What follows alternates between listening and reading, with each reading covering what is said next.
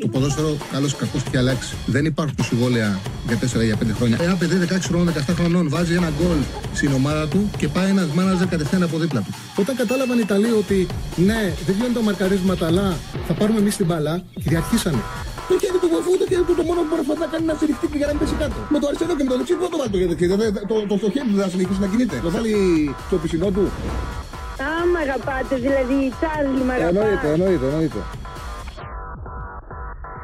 Καλησπέρα, καλησπέρα. Καλώς ήρθατε σε ένα ακόμα Charlie Ball. Νομίζω είναι μέρα που προσφέρεται για ποδοσφαιρική συζήτηση. Έχουμε πολλά να πούμε για το χθεσινό νημιτελικό. Συγκλονιστικό παιχνίδι. Δεν μπορώ να θυμηθώ κάτι ανάλογο. Με το, ο Στέφανος έχει βάλει και το Πολ. Τον έχουμε βάλει το Πολ. Το βάλαμε Ναι. Αν έχετε δει πιο τυχερή πρόκληση του Παναθανακού απέναντι στον Πάουκ, ε, εγώ το λέω από τώρα, δεν έχω ξαναδεί τυχερή πρόκληση. Δεν μπορώ να θυμηθώ κάτι ανάλογο. Και μην παρεξηγηθούν οι φίλοι του Παναθηναϊκού, γιατί ξέρετε είναι σε πολλές κατηγορίες. Είναι κάποιοι που είναι εύθυκτοι, δεν θέλουν για την ομάδα τους, όχι μόνο Παναθηναϊκοί. Παντού δεν θέλουν για την ομάδα του να ακούνε τίποτα. Ε, εντάξει. Στην πραγματικότητα ο Παναθηναϊκός είχε μεγάλη, όχι εύνοια, δεν έχει ξαναγίνει αυτό το πράγμα, ρε παιδί μου, δεν έχει ξαναγίνει τέτοια, ε, τέτοια πρόκληση. Έγιναν πολλά για να περάσει στο τέλος ο, ο Παναθηναϊκός. Ήταν χαοτικός ο τρόπος που εξελίχθηκε το παιχνίδι. Ε, η αλήθεια είναι, για να τα βάλουμε όλα, ο Παναθηναϊκός ήταν και τυχερός στην ατυχία του σε ένα σημείο. Γιατί θέλω να πω, ότι τους συνέβησαν κάποια πράγματα που δεν τον, ε, του επέτρεψαν να είναι ανταγωνιστικός. Έκανε και λάθος επιλογές ο Τερήμ σε κάποιες ε, επιλογές τους, σε κάποιες αποφάσεις του. Εγώ το λέω συνέχεια. Οι προπονητές είναι άνθρωποι που παίρνουν επιλογές. Δεν υπάρχει λάθο προπονητής, δεν υπάρχει αυτό που λένε οι προπονητές ξέρουν. Οι προπονητές αυτό που ξέρουν, ο καλός προπονητής είναι να εκπαιδεύει και να ετοιμάζει ομάδες. Από εκεί και πέρα το ποιος θα βάλει και το ποιος δεν θα βάλει είναι θέμα αποφάσεων, θέμα επιλογών και οι ίδιοι πάρα πολλές φορές πάρα πολλές φορές ε, αλλάζουν τις ε, αποφάσεις τους και τις ξανασκέφτονται και κάποια πράγματα τα οποία έχουν σαν έτσι, προτεραιότητες τα αλλάζουν. Λοιπόν, ε, όχι, δεν παρουσιάζουν φαντάρος. Ξηρίστηκα χτες. Ε, γιατί ξεκίνησα να ξυρίζομαι, το είπα και χθες. Ξυρίζομαι. Μετά έτσι, αποφάσισα να τα πάρω. Μετά από πάρα πολύ καιρό. Ε, τώρα θα ξαναφήσω, εντάξει. Λοιπόν, ας αφήσουμε όμως τα γένια μου. Α αφήσουμε τα γένια μου. Να μιλήσουμε για ποδόσφαιρο γιατί έχουμε πάρα πολλά πράγματα να συζητήσουμε. Καταρχάς, γνωρίζατε ότι ο Τσέριν είχε ενοχλήσεις, το έλεγα όλη τη βδομάδα. Ο Τσέριν είχε ενοχλήσεις. Ο Τερίμ το γνώριζε ε, και έβγαλε και με ενοχλήσεις και την ε, προπόνηση την, ε, της Τρίτης, ενημερώθηκα, το γνώρισε και του έδωσε εντολή να κάνει ζέσταμα. Έκοψε το Γερεμέγεφ, έχοντας δώσει και τον Γερεμέγεφ ε, εντολή να περιμένει να δει το τι θα συμβεί με τον ε, Τσέριν, αν θα μπορέσει να βγάλει την, ε, το ζέσταμα για να ξεκινήσει όσο αντέξει. Δηλαδή του είπε του, του Τσέριν και ένα ημίχρονο να μου παίξεις. Είναι μια χαρά, ε, έσω ένα ημίχρονο να αντέξεις. Δεν κατάφερε να βγάλει το ζέσταμα και εκεί είχε να πάρει την εξής απόφαση ο Τερήμ. Επειδή είναι και ο Πέρεθ, για μένα το σωστό θα ήταν, αυτή είναι η δική μου άποψη, να βάλει τον κότσιρα στο κέντρο και να περάσει στο Βαγανίδη. Ο ίδιος ο Τερήμ φοβήθηκε πάρα πολύ τον Τάισον και okay, αν φοβόταν τόσο πολύ τον Τάισον, θα έπρεπε να σκεφτούν και τον Παναθανικό να μήπως δεν κάνουν και την ένσταση. Γιατί για να μαρκάρουν τον Τάισον χάλασαν όλο το κέντρο τους. Φοβήθηκε πάντως πάρα πολύ τον Τάισον και τον κότσιρα στο κέντρο τον, τον πέρασε όταν έβγαλε ο Λουτσέσκου τον Τάισον από το γήπεδο και ε, παρουσίασε στο κέντρο το δίδυμο Βιλένα Ζέκα.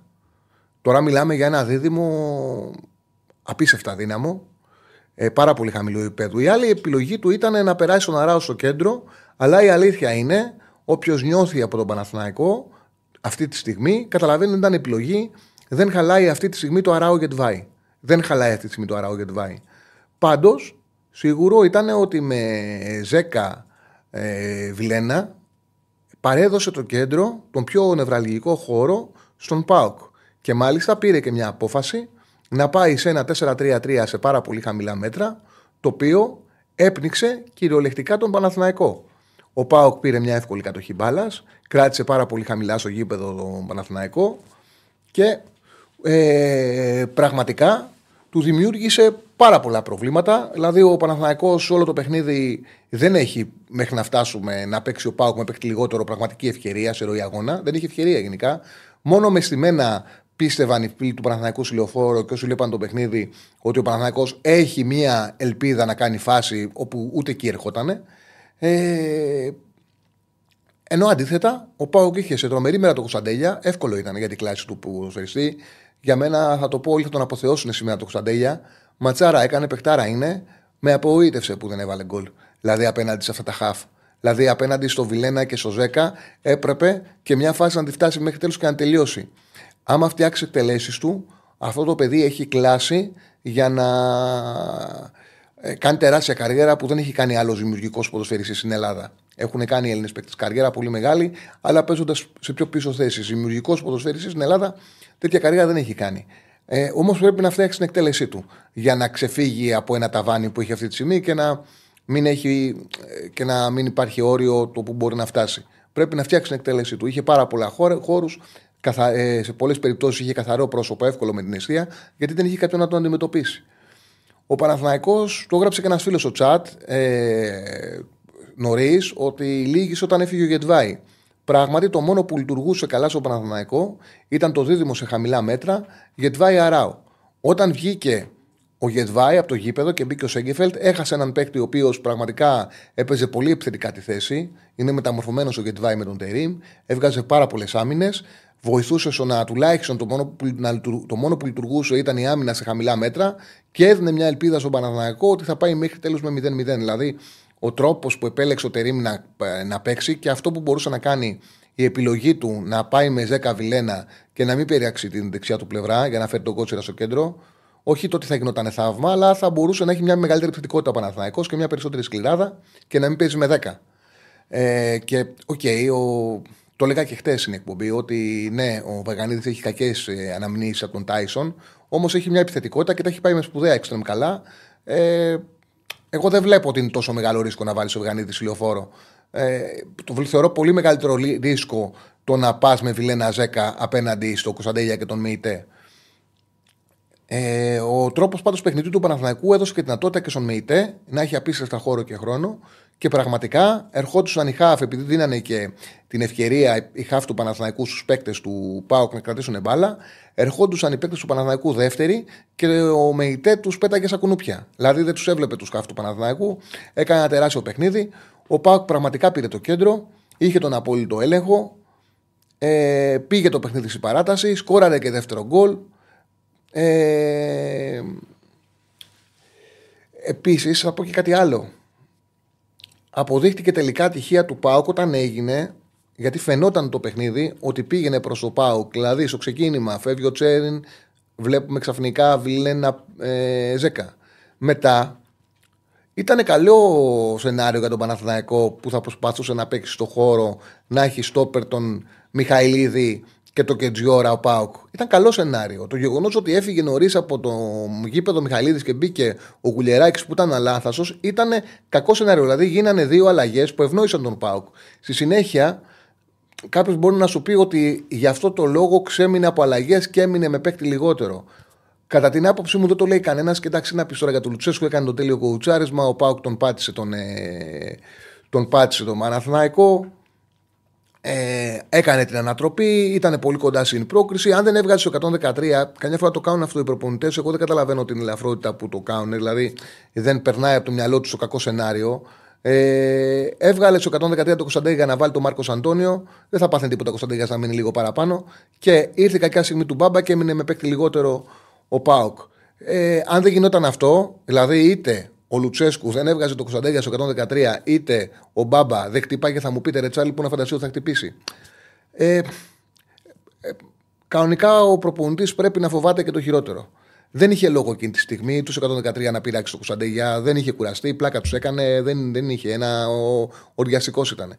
Τον έβγαλε τέλος πάντων το Κωνσταντέλια, έπαθε αυτό που πάθε ο Μπάμπα και έμεινε ο Πάοκ με παίκτη λιγότερο και εκεί δίνεται δυνατότητα στον Παναθηναϊκό που δεν έχει κάνει το παραμικρό να κάνει τελευταία του προσπάθεια. Είχε βάλει τον Γενεμέγεφ στο γήπεδο, στο ημίχρονο της παράτασης, ο Τερήμ. Ε, είπε και στον Αράο, γίνε, γίνε σεντερφόρ και με, με σέντρες προσπάθησε μήπως δημιουργηθούν οι συνθήκες να βρει κάποιο τυχερό γκολ. Και έτσι έγινε. Πραγματικά οι φίλοι του Πάουκ είναι να τραβάνε τα μαλλιά τους. Ο Λιμιό donate το φίλο του Κρήταν 1976, 2 ευρώ. Ε, save Σαμάτα, save ε, Βιλένα. Ευχαριστούμε πάρα πολύ το φίλο. Και έτσι πραγματικά έγινε. Θα φτάσουμε και στο Σαμάτα. Ε, έτσι πραγματικά έγινε λοιπόν και ο Παναθηναϊκός με Αράο και Γερεμέγεφ, με Γερεμέγεφ να παίρνει την κεφαλιά, να την περνάει στον Αράο και ο Αράο να κάνει κάτι το οποίο είναι βγαλεμένο από την, ε, το μυαλό των Βραζιλιάνων, δηλαδή επειδή παίζουν ποδόσφαιρο συνάμω, το πώς να χτυπάνε την μπάλα, να τη σηκώνουν για να δώσουν πιο καλή εκτέλεση στον ε, συμπέκτη τους, έκανε ένα χτυπηματάκι, ενώ παίρνει την κεφαλιά ο Γκερεμέγεφ, κάνει ένα χτυπηματάκι ο Αράου και κάνει πιο εύκολη την εκτέλεση στο Λιμιό, που ο Λιμιό κάνει την απόλυτη εκτέλεση. Δηλαδή οι ατυχίες του Πάουκ δεν υπάρχουν. Ο Λιμιό χτυπάει ο Μπάμπα με έναν παίχτη λιγότερο. Έχει προλάβει ο Λουτσέσκου να κάνει δύο λεπτά πριν την αλλαγή του. Και κάνει ο Λιμιό την απόλυτη εκτέλεση που ο Λιμιό, παιδιά, στον Παναναναϊκό έμπαινε και δεν είχε δώσει το παραμικρό. Και φάνηκε ότι και η εκτέλεση που έκανε ότι ήταν πέρα από τις δυνατότητέ του αυτή την εποχή, γιατί έσυλε το πέναλτι και που το έσυλε. Δεν έχει, ο Λιμιό δεν έχει βάλει γκολ τα τελευταία δύο χρόνια. Ήταν τραυματίας, έλειπε και τώρα μπαίνει στο Παναθηναϊκό και δεν είχε δώσει το παραμικρό και έκανε αυτή την απίθανη εκτέλεση. Και πάει το παιχνίδι στα πέναλτι. Στα πέναλτι ξεκινάει και στα πρώτα τρία. Ε, εγώ θεωρούσα ότι για τον Παναθηναϊκό ότι ήταν πολύ μεγάλο ο και πίστευα ότι έχει πολύ μεγάλο πλεονέκτημα. Να πω την αλήθεια, την αμαρτία μου, δεν ξέρω και αν άλλοι το σκέφτηκαν αυτό. Στο τρίτο πέναλτι θεώρησα ότι έκανα λάθος και φαινόταν σαν να μην το έχει καθόλου. Δηλαδή είχε και μια φοβική στάση, έπεσε και στις στις τρεις στην ίδια πλευρά και ήταν και κάπως φοβισμένος και το κοίταγμά του κοίταζε συνέχεια τον προπονητή του φυλάκων του Παναθηναϊκού. Ε, σε έκανε να πιστεύεις ότι αποκλείται να πιάσει πέναλτι. Εντάξει, κανένας ε, δεν ευνηδιάστηκε. Για το Σπόρα θα μιλήσω όπως θα μιλήσω για το Σαμάτα, όπως θα μιλήσω για το Βιλένα ξεχωριστά. Ε, λοιπόν, Κανένας δεν ευθυνιάστηκε στο πέναλτι ο Σπόρα και το έβραζε ηλιοφόρο. Έχει βάλει το απόνεμο τον κόλλο λιμιό και πήγε ο Σπόρα και έκανε αυτό το πέναλτι, πρώτο πέναλτι. Και ε, δεύτερος συνεχόμενος προπονητής επιμένει να βάζει τον ε, Σπόραρ πιο μπροστά στην ιεραρχία από τον Γερεμέγεφ. Είναι να τρελαίνεσαι. Πολλές φορές με προπονητέ είναι να τρελαίνεσαι. Βλέπει ότι βλέπει ο Τερήμ. Το, καλά, ο Γιωβάνοβιτ δεν ήθελε να τον βάζει καν. Τώρα ο Τερήμ, επειδή παίζει πιο συχνά με δύο επιθετικούς, τον χρησιμοποιεί τουλάχιστον. Ο Γιωβάνοβιτ τον έβλεπε. Αλλά ακόμα και τώρα δεν γίνεται να έχεις δύο τυχηζή και να μου βάζεις το σπόρα μπροστά από τον Γερεμέγεφ. Δεν γίνεται. Τέλος πάντων. Το πιο δύσκολο πέναλ ήταν το δεύτερο του Γερεμέγεφ και το πέμπτο του Μλαντένοβιτς. Τα πιο δύσκολα πέναλ ήταν αυτά. Το δεύτερο του Γερεμέγεφ και το πέμπτο του Μλαντένοβιτ ήταν τα πιο δύσκολα πέναλ. Και ο Γερεμέγεφ έκανε εκπληκτική εκτέλεση. Τέλος πάντων, έχουμε στον Τραγκόφσκι και ξαφνικά εκεί που θεωρείς ότι έχουν τελειώσει όλα, ο Τραγκόφσκι αποκλείεται να πιάσει πέναλτι έτσι όπως λειτουργούσε. Ήταν κάπως εισάξιος με τον Καρνέζη στα πέναλτι που είχε βαρέσει με την Κοσαρίκα, η εθνική μας, που δεν σου δίνει κανένα δικαίωμα να ψήψει ότι μπορεί να το πιάσει. Ε, μεταμορφώνεται σε, σε Μεταμόρφωση. Πιάνει το πέναλτι του Ντεσπότοφ και μετά ο Πάοκ έχει τρία ε, match ball, άλλα δύο match ball. Το ένα ήταν του Ντεσπότοφ, άλλα δύο με Οσντόεφ και Ότο και τα πιάνει και τα δύο. Τα άλλα δύο ήταν πολύ δύσκολα. Καλά και ψυχολογικά και τον Ντεσπότοφ ήταν δύσκολο. Αλλά τα άλλα δύο ήταν πάρα πολύ δύσκολες επεμβάσεις στα πέναλτι. Δηλαδή έχει, κάνει, έχει γραπώσει μπάλες, έχει βουτήξει γωνία, έχει πιάσει απίστευτα πέναλτι. Και έρχεται η σειρά του Σαμάτα. Καταρχάς θέλω να πω το εξής, παιδιά δεν μου κάνει, υπάρχει κάτι το οποίο μου κάνει μεγαλύτερη εντύπωση από τον τρόπο που εκτέλεσε το πέναντι ο Σαμάτα. Θεωρώ ότι όλοι πάνω κάτω καταλαβαίναμε. Εμείς του δίνουμε τα βατόμουρα κάθε εβδομάδα. Σκεφτήκαμε να δώσω, εγώ σκέφτηκα κιόλας να δώσω βατόμουρο και για το κύπελο. Αλλά εντάξει, τέλος πάντων. Λοιπόν, ε, το χειρότερο ξέρετε ποιο είναι. Ο Λουτσέσκου τον έχει χρησιμοποιήσει το Σαμάτα βασικό σε δύο συνεχόμενα ντέρμπι. Στην ιεραρχία, ο Σαμάτα είναι πρώτος. Εγώ σας ρωτάω και όποιος έλα να απαντήσει. Έχει δει, έχει δει κανένας άλλον προπονητή να χρησιμοποιεί τελευταίο στη διαδικασία των penalty center for. Εγώ δεν το έχω δει ποτέ στη ζωή μου αυτό. Αποδείχτηκε σωστά. Αλλά τι σημαίνει αυτό; Σημαίνει ότι ο Λουτσέσκου δεν πιστεύει στην εκτελεστική ικανότητα του επιθετικού του. Πώς γίνεται να μην πιστεύεις στην εκτελεστική ικανότητα του σεντερφόρ σου, να είσαι ομάδα πρωταθλητισμού και να τον έχεις πρώτο σεντερφόρ στην ιεραρχία; Δηλαδή είναι κάτι επειδή φτάνουμε στο τέλος. Εντάξει, ο Λουτσέσκου αγιοποιείται, αλλά οκ, okay, επειδή είναι κάνει εκπληκτική εμφάνιση ο ΠΑΟΚ. Αλλά εγώ θα σου πω κάτι. Το βλέπουμε κάθε εβδομάδα. Το έλεγα και προχτές και προχτές έλεγα το ίδιο πράγμα. Συνέχεια το ίδιο πράγμα έλεγα. Ότι όλοι μπορούν να κερδίσουν όλους παντού. Το συναίσθημα αλλάζει ανάλογα με την τελευταία εικόνα. Αυτή είναι η πραγματικότητα. Ο Παναναναϊκό πήγε στο πρώτο μάτσο του Τερήμ και μέχρι το 89-90 στην Παπαρίνα είχε διπλό. Και έφερε σοπαλία στο τέλος. Πήγε την προηγούμενη εβδομάδα και έρισε στον Πάοκ. Κέρδισε τον Ολυμπιακό εντός. Ο Πάοκ πήγε, έβαλε τέσσερα στο Καρισκάκι, ο Ολυμπιακός πήγε στο Σιτούμπα, έβαλε τέσσερα αυτός. Ε, η ΑΕΚ έχει κερδίσει λεωφόρος, ο 90 έσωσε την ισοβαλία στην Παπαρίνα με τον Παναθηναϊκό.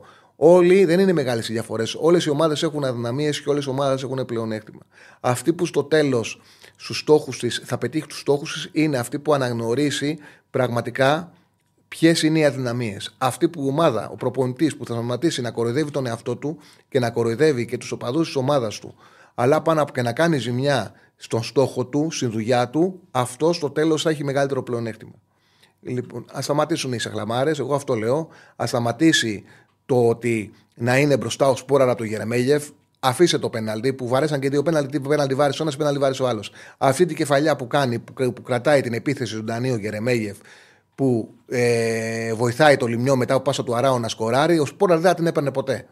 Τις πάσε, τις μεγάλες πάσε, τις πάσε, ο Σπόραρ δεν κρατάει ζωντανές τις μπάλες. Ε, δεν τις κρατάει ζωντανές. Ε, δεν μπορεί, δεν γίνεται άλλο να αξιολογεί το Γερεμέγεφ μπροστά από τον Σπόραρ. Ε, δεν γίνεται ξανά να δούμε σε ντέρμπι το Βιλένα Χαφ. Δεν γίνεται ο φίλος του Πάουκ να ξαναδεί τον Σαμάτα σε ντέρμπι βασικό. Βγάζει το ένα ντέρμπι μετά το άλλο. Το ένα ντέρμπι μετά το άλλο και δεν πάει σε εκτέλεση. Απέδειξε ο Κωνσταντέγιας ότι δεν έχει τίποτα να φοβηθεί ο Λουτσέσκο από το να τον βάλει αυτόν βασικό επιτελικό χαφ. Το απέδειξε. Δεν, χρειά, δεν χρειαζόταν να το αποδείξει, το ξέρουμε. Δεν χρειάζεται ο ΠΑΟΚ να παίζει με το Μουργκ δεκάρι. Δεν το έχει ανάγκη. Μπορεί να πάει να παίξει και να κερδίσει οποιονδήποτε. Έχει καλούς παίκτες μπροστά. Το ξαναλέω. Τα ίδια μπορούμε να πούμε τώρα με τη Λίμπαρ είναι στον Ολυμπιακό. Δεν ξέρουμε αν έχει εμμονές, αν θα αφήσει κενά, τι θα κάνει. Είναι διαφορετική πραγματικότητα. Τα ίδια ισχύουν σε κάποιες περιπτώσεις και για την ΑΕΚ. Δεν υπάρχει κάτι τόσο ακραίο, γιατί δεν, ε, ε, γιατί δεν φαίνονται τόσο πολύ τα προβλήματά της, αλλά στα άκρα της άμυνας υπήρχε μια επιπελαιότητα. Δεν επιτρέπεται αυτή τη στιγμή να βγάζει το ένα μετά το άλλο παιχνίδι με αυτά τα μπακ η ΑΕΚ. Ε, το ξαναλέω όμως ότι είναι σημαντικό κάπου να σταματήσει να γίνεται αυτό το πράγμα. Ε, λοιπόν, έχουμε πολύ κόσμο μέσα. Έχουμε μόνο 200 like, λέει ο Στέφανος. Κάντε like, τα χρειαζόμαστε. Και στο Spotify ε, βαθμολογήστε μας με 5 αστέρια. Επίσης, να πούμε ότι είμαστε μαζί με τον Στέφανο Συναδεινό, όπως κάθε μέρα. Είμαστε μαζί με την P365 και μην χάσετε το Σάββατο την καινούρια συχηματική εκπομπή. Ε, μου την έβγαλες, Στέφανε; Ε, δώσε μια διάδα με τον φρουρό και τον ψηλό. Κάθε Σαββατοκυριακή 4 με 7. Θα σας στείλει ο Στέφανος το link στο chat από το κανάλι Betcom. Κάντε εγγραφή για να μην χάσετε κανένα ταμείο, να μην χάσετε καμία εκπομπή. Λοιπόν, ε, ο φίλος δεν μου πάει το χείρισμα, οι περισσότεροι με κορδεύανε χτε. Δεν ξέρω τι να σου πω. Ευχαριστώ μόνος που μου το λες. Λοιπόν, τι άλλα, τι άλλα ήταν να πω, τι έχω ξεχάσει για το derby. Α, έχω ξεχάσει. Εντάξει, τώρα να σα δείξω. Δηλαδή να σα δείξω. Απλά ήταν, νομίζω το κατάλαβε ο καθένας. Δεν είναι και τίποτα δύσκολο. Έτσι όπως έπαιξαν οι ομάδες. Ο Παναναναϊκό έκανε αυτό. Πήγε. Ναι, ναι, με ενισχύασε γιατί εγώ το φτιάχνω τώρα. Να σου πω την αλήθεια, γιατί δεν το έχω, δεν το έχω έτοιμο. Ούτε τον ε, Μλαντεν... Α, τον Μλαντένοβιτς τον έχω. Μλαντένοβιτς. Εδώ. Ε, Ιωαννίδης έπαιξε εδώ. Αράου. Ακαϊντίν θα τον βγάλω. Ούγκο να πάει στο μπαγκ, να φύγει από εδώ. Είχε το φάει. Είχε το φάει. Εδώ είναι Παλάσιος.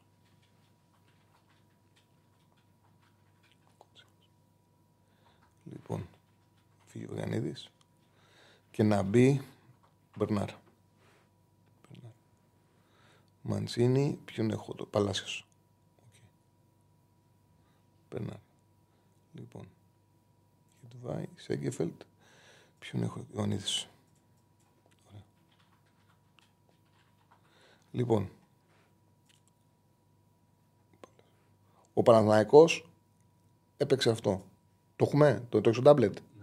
Ο Παναθηναϊκός έπαιξε αυτό. Έπαιξε ένα 4-3-3, έφερε το Ζέκα χαμηλά, το Γετβάη και τον Αράο εδώ σε πάρα πολύ χαμηλά μέτρα.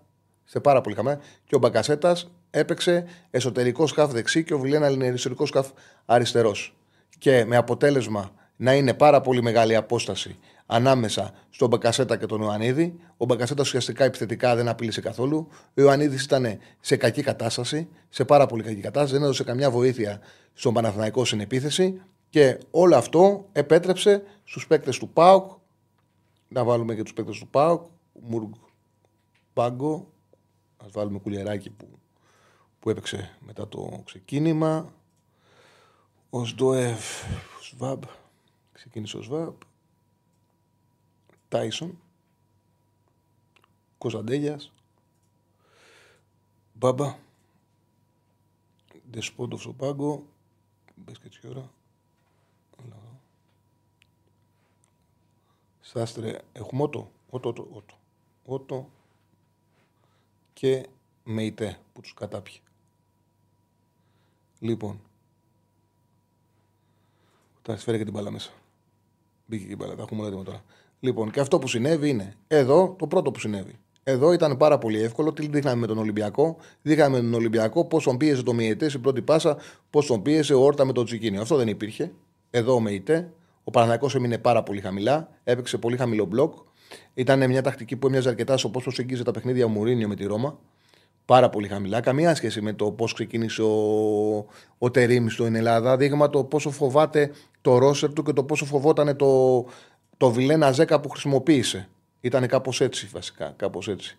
Το Βιλένα Ζέκα πόσο, πόσο το φοβόταν. Έπαιρνε την μπάλα ο Μεϊτέ και εδώ ο Πάοκ έφτιαχνε. Είχε και ο Μπεκασέτας να παίξει και παίζει και εδώ και ο Κωνσταντέλιας ανάμεσα σε αυτούς τους δύο και εδώ και είχε και ο Κωνσταντέλιας χώρο και ο Πάοκ πραγματικά οργίαζε. Έφερνε και τον Τάισον, οργίαζε. Ήταν προτιμότερο, ξεκάθαρα ήταν προτιμότερο, εδώ να περάσει τον Κότσιρα στο κέντρο, να βγάλει το Βιλένα από το, από το γήπεδο και να περάσει το Βαγανίδη. Και να παίξει εδώ, αυτή ήταν η, η, αποφα... η επιλογή η σωστή να περάσει ο Βαγανίδη δεξιά και να παίξει με τον κότσιρα. Γιατί και ο Βαγανίδη θα κάνει 100 ανεβάσματα. Όχι αυτό το πράγμα το οποίο συνέβαινε σε όλο το παιχνίδι. Το ότι ο Παναθηναϊκός να κατέβει με τόσο soft, με τόσο soft κέντρο και να έχει, γιατί αυτό το γεγονός ότι δεν υπήρχε δίδυμο να στηρίξει, κράτησε πάρα πολύ χαμηλά και τον Μπεκασέτα. Αν εδώ υπήρχε σκληράδα στο κέντρο, για παράδειγμα, πες ότι αυτός είναι ο Βαγανίδης, ο δεξιά, να το βγάζω. Λοιπόν, αν εδώ είχε σκληρά στο κέντρο και το δίδυμο μπορούσε να αντέξει, μπορούσε να αντέξει το δίδυμο, ο Κασέτα θα πήγαινε πιο κοντά στον Ιωαννίδη. Ο Παναθναϊκό θα κέρδιζε μέτρα. Θα βλέπαμε μια συνεργασία των δύο τους. Οι δύο τους έπαιξαν καθόλου. Το όπλο του Παναθναϊκού υποτίθεται επιθετικά πρέπει να γίνει αυτοί οι δύο, ο Μπακασέτας με τον Ιωαννίδη. Να συνεργάζονται, να υπάρχουν οι συνθήκες να έρχονται κοντά. Σίγουρα έχει το άλοθη, τη δικαιολογία ο Τερήμ. Αν δεν. Ε, Όπως λέγανε για το Ρεχάκη, λέει ήταν μπαρμπούνια με τον κόλο, ο Τερήμ. Ε, θα το ξεσκίζανε σήμερα. Αλλά έχει τέτοια ρέντα και έγινε αυτό το οποίο δεν έχουμε ξαναδεί στη ζωή μας και τώρα μπορεί να είναι πιο ήρεμα να διορθώσει κάποια λάθη του. Θα πρέπει να καταλάβει ότι α, το, το Βιλένα δεν πρέπει να τον ξαναβάλει σε μεγάλο παιχνίδι με τίποτα. Ε, σιγά σιγά πρέπει να του παίρνει και τα μικρά. Θα πρέπει επίσης να καταλάβει ότι το Σπόραρ πρέπει οπωσδήποτε με τον ε, Ιωαννίδη. Τι κάνει και δεν τον έχω φτιάξει του Πάκου. Να το σου Εδώ ήταν. Τι κάνει εδώ το, να το Λοιπόν, θα πρέπει επίσης να καταλάβει ότι ο Γερεμέγεφ πρέπει να μπαίνει μπροστά από τον ε, Σπόραρ. Οπωσδήποτε. Οπωσδήποτε. Ε, ο... Ήταν τόσο αδύναμος ο Παναθηναϊκός και είχε κερδίσει τόσα μέτρα ο Πάουκ που στο γκολ του Ζήφκοβιτς έχει πάει ο Ότο και έχει έρθει από εδώ. Και έχει κάνει ο Ότο τη σέντρα εδώ. Έχει κάνει τη σέντρα εδώ και έχει πατήσει ο Ζήφκοβιτς εδώ και έχει σκοράρει. Έφτασε ο Ότο μέχρι εδώ. Ήταν τόσο πολύ εύκολο να κερδίσει μέτρα ο Πάουκ. Πάρα πολύ εύκολο. Πάρα πολύ εύκολο. Λοιπόν, αυτά με τον τάμπλετ. Πάμε να δείξουμε λίγο για τον Ολυμπιακό με τη Βάρος και θα ανοίξουμε γραμμές γιατί φαντάζομαι όταν τα έλεγα τσάλι για Βιλένα, τι έλεγες όμως; Τι έλεγα για Βιλένα, ποτέ δεν έχω πει καλά λόγια για Βιλένα. Κάτι ρέει, δεν ξέρω αν μιλήσει με κανέναν άλλον. Δεν έχω πει πολύ, ποτέ καλά λόγια για τον ε, Βιλένα, μην τελάνε εσύ. Λοιπόν. Ε, πάμε να δείξουμε λίγο για τον, ε, για τον Φερενσβάρο Ολυμπιακός. Για να ανοίξουμε γραμμές, γιατί φαντάζομαι ο κόσμος θέλει πολλά να πει σήμερα. Είναι μια μέρα που προσφέρετε και για εσά ε, να μιλήσετε. Δεν υπάρχει πεναλισού για βάει για χέρι. Σταμάτα τώρα, ψάχνει για φάση. Δεν υπάρχει φάση. Δεν είναι διαμαρτύρεται το, το Λουτσέσκου. Δεν υπάρχει φάση. Ε, ε, εδώ είναι το χέρι του. Φυσική θέση του. Ε, λοιπόν, πάμε στο Φέρνε Βάρο Ολυμπιακό. Στη Ρεβάνσου 1-0. Καταρχάς, δεν έχει προβλήματα ο Στάνκοβιτ. Ε, ο Βάργα μόνο δεν είπε ο ίδιος ότι δεν είναι 100% όμως παίζει κανονικά, είναι διαθέσιμος. Τον είδαμε και στο πρώτο παιχνίδι ότι. Ε, Πώς το λένε, τον είδαμε και στο πρώτο παιχνίδι ότι βγήκε αλλαγή. Έχει όμως πάρα πολύ ποιότητα, σκοράρει με τρομερή ευκολία, θέλει προσοχή, πάρα πολύ προσοχή. Ε, το πιο πιθανό είναι να πάει με την ίδια εντεκάδα η Φέρεν Βάρος. Δηλαδή την Πούσκα τα τοκάρια, το Βίγκο και το Ραμύρε στα δύο άκρα. Ο Ραμύρε ανεβαίνει λίγο πιο πολύ. Ο Μάι με το Σισε και δικό αμυντικό δίδυμο. Από εκεί και πέρα το εξάριο Αμπουχανή, ο Μαϊγκά με το Μαγκρέκης. Ο, ο Ζακάριανσεν που είναι πολύ επικίνδυνος, έχει ανεβάσματα με το Μαρκίνιος και φυσικά το Βάργα που είναι ο παίκτης, ο οποίος πρέπει να προσέξει περισσότερο από όλους η άμυνα του Ολυμπιακού. Είναι ένα παιχνίδι που θέλει προσοχή. Πρέπει να δούμε και ο Μεντιλίμπαρ πώς θα κοιτάξει να το διαχειριστεί αυτό το παιχνίδι. Ε, πώς θα καταφέρει να κρατήσει την άμυνά του δεμένη. Φαντάζομαι ότι θα, παρότι ο Μεντιλίμπα είναι ένας προπονητή του 4-2-3-1, το παιχνίδι του θα είναι ανάμεσα στο 4-2-3-1 και στο 4-3-3, να κοιτάξει να έχει μια σκληράδα, να μην χάσει μέτρα, να μην κλειστεί, να μην δώσει στο Βάργα τη δυνατότητα να εκτελεί. Θα είναι πολύ σημαντικό να καταφέρει να πάρει την πρόκληση ο Ολυμπιακός. Να πω ότι η Φερνεσβάρος έχει 4 2,5 στα τελευταία 5 ευρωπαϊκά παιχνίδια και προηγουμένως είχε 7 σερή. Ε, την καλησπέρα μου, Τσάρλι, ο φίλος σεμινάριο Ανδρέας και μα δίνει Αντωνέ 2 ευρώ. Σε ευχαριστούμε πάρα πολύ, φίλε. Ευχαριστούμε πάρα πολύ. Πώς πώς υπογράφει; Ε, Αμπιολάρης. Αμπιολάρης. Ευχαριστούμε πάρα πολύ το φίλο τον Ανδρέα. Ε, λοιπόν, να πω ότι για τη Φερενσβάρος ο Στάνκοβιτς είπε ότι είναι το ματ της ε, χρονιάς. Το χαρακτήρισε σαν ματ χρονιάς και είναι και λογικό γιατί η Φερενσβάρος και ο Ολυμπιακός, αν περάσουν, εξασφαλίζουν πρόκληση στους 16. Οπότε, αν περάσει στους 16, έχεις πετύχει την ευρωπαϊκή σου έτσι, πορεία. Είσαι επιτυχημένο. Και μετά από εκεί πέρα πας να κάνεις υπέρβαση, πας να πας στα προμετελικά σε μια διοργάνωση που, άμα δούμε και τις ομάδες, προσφέρεται να διεκδικήσεις την υπέρβαση. Λοιπόν, πάμε για τον Ολυμπιακό τώρα. Είναι όλοι μέσα. Ο Μεντιλίμπαρ πήρε τον Κίνη και όπως ε, είδα από τα ρεπορτάζ, ότι είναι πάρα πολύ πιθανό τον Κίνη να τον ξεκινήσει γιατί ήταν απογοητευμένος από τον Ορτέγκα. Η αλήθεια είναι ότι ήταν ο μοναδικός παίκτης στην Τούμπα που υστέρησε, δεν υπήρχε άλλος. Ο μοναδικός χώρος προβλήματος του Ολυμπιακού και είναι πάρα, πάρα πολύ πιθανό, πάρα πολύ πιθανό να δούμε τον Κίνη στα αριστερά. Εντάξει, περιορισμένων δυνατοτήτων, μήπως θεωρεί ο προπονητής ότι μπορεί να πάει καλύτερα αμυντικά τουλάχιστον από ότι τον Ορτέγκα, αν τελικά τον ε, χρησιμοποιήσει. Επανέρχονται ε, ο Ντόι, ο Αλεξανδρόπουλος, ο Ελαράμπη. Λοιπόν, Πασχαλάκης σαν κάτω τα δοκάρια. Το πιο πιθανό να είναι η τετράδα στην άμυνα Ροντινέη, Ντόι, ε, Κάρμο, Κίνη και να έρθει ή ο Ορτέγκα, είτε εκείνη είτε ο Ορτέγκα αριστερά. Από εκεί και πέρα, στον άξονα ο Έσε είτε με τον Καρβάλιο όπως ξεκίνησε και το πρώτο παιχνίδι, είτε με τον Νόρτα. Και μπροστά σε 4-3-3 ή σε 4-2-3-1, αλλά χωρίς μεγάλες αποστάσεις. Δηλαδή, ο, ή το Τσικίνιο ή το Αλεξανδρόπουλος δεν θα παίζουν τόσο κοντά στο φόρ, θα είναι κοντά σε τριάδα. Ε, ή το Τσικίνιο ή το Αλεξανδρόπουλος. Και από εκεί και πέρα, ε, δύο εκ των Ποντένσε Φορτούνη Μασούρας θα είναι στο πλευρό του, του LKB. Θα δούμε τώρα ποιες θα είναι οι επιλογές του Μεντιλίμπαρ. Το Μεντιλίμπαρ Τώρα τον μαθαίνουμε, δεν τον ξέρουμε ακριβώς, δεν έχουμε έτσι δεδομένα όσο να έχουμε μεγαλύτερη ασφάλεια για τις 11 αλλά βλέπετε ότι και οι προπονητές δεν μπορείς να τους υπολογίσει, να υπολογίσει στο μυαλό τους, στη σκέψη τους. Δηλαδή, είναι δεδομένο ότι, για παράδειγμα, χτες ότι ο Τερήμ ε, δεν θα έβαζε, τον, ε, δεν θέλει να βάζει τον Βιλένα σαν τέρμπι. Όλοι περιμέναμε ότι θα προτιμήσει να χρησιμοποιήσει τον Κότσιρα στο κέντρο δίπλα στο Ζέκα, αν δεν μπορούσε να παίξει ο Τσέριν. Φοβήθηκε τον Τάισον και μέχρι να αποφασίσει ο Λουτσέσκου να βγάλει τον Τάισον, ο Τερήμ κρατούσε το Βεγανίδη στο, στο, στον πάγκο και έδωσε το κέντρο του στο πάγκο. Εγώ πιστεύω ότι είναι καλύτερα, θα ήταν καλύτερα να σιάσει εκείνη την πλευρά. Το είδε και δείξει και το παιχνίδι, παρά να αφήσει το κέντρο στον αντίπαλο. Εντάξει, κάθε περίπτωση να επιστρέψουν στον Ολυμπιακό. Ο Over 2,5 έχουν λήξει τα τελευταία 7 στα 9 ευρωπαϊκά του παιχνίδια. Για πρώτη φορά κράτησε το 0 στην Ευρώπη με τη Φενενέ Βάρος και ήταν και εκπληκτικό το 0,31 που είχε παθητικά σε 6 goals ο Ολυμπιακός. Ένα δείγμα, ένα δείγμα το οποίο. Ένα δείγμα το πόσο καλά, πόσο καλά ε, βελτίωσε την ομάδα ο Μεντιλίμπαρ και στο ανασταλτικό κομμάτι. Ο Ολυμπιακός που ο Ολυμπιακός Μεντιλίμπαρ νομίζω άρχισε να γίνεται από το 60 λεπτό του παιχνιδιού με τη Φενενέ Βάρο και τον είδαμε και στην Τούμπα. Θα δούμε αν αυτή η εικόνα έχει διάρκεια, αν ο Μεντιλίμπαρ θα χρειαστεί χρόνο για να μπορέσει το ποδόσφαιρό του να το παίζει σε διάρκεια Ολυμπιακός. Δεν είναι απίθανο. Μην θεωρεί δεδομένο ο κόσμος του Ολυμπιακού ότι μόνιμα θα μπορέσει να δείχνει την καλή του εικόνα ο Ολυμπιακός με το Μεντιλίμπαρ προπονητή. Δεν αποκλείεται ο άνθρωπος να χρειάζεται και χρόνο για να χτίσει ωραία πράγματα και να φέρει την ομάδα ε, στην κατάσταση που τη φαντάζεται. Θα πρέπει πάντως ό,τι και να συμβεί από εδώ και μπρος, είτε ευχάριστο είτε ακόμα και δυσάρεστο, να σκέφτονται να, να έρχεται στο μυαλό η εικόνα που είχε το παιχνίδι με τον Πάουξ του Τούμπα και ότι αν δουλέψουν με τον αυτό τον προπονητή σε διάρκεια, ο Ολυμπιακός θα μπορεί να παίξει αυτό το ποδόσφαιρο σε διάρκεια μέσα στο χρόνο. Λοιπόν, δεν έχω δει καθόλου το chat γιατί προσπαθούσα να τα πω ε, έτσι, όσο γίνεται πιο αναλυτικά, να πω τις σκέψεις μου γιατί έγιναν πάρα πολλά πράγματα χτες πολλά πράγματα και δεν έχω το chat. Αν έχεις δει κάτι το οποίο θες να το σχολιάσουμε, πέσω μου, ρε Σεφανέ. Ε, Ο Πάουκ δεν στρώνει, λέει, μετά από όλα αυτά. Τέλος η χρονιά θα περάσουν και οι Ολυμπιακός στο πρωτάθλημα. Λέει, λέει ένας φίλος. Κοίταξε να δεις, ε, φίλε. Ο Πάουκ ήταν εκπληκτικός. Δεν έδειξε μια ομάδα που δεν μπορεί να στρώσει.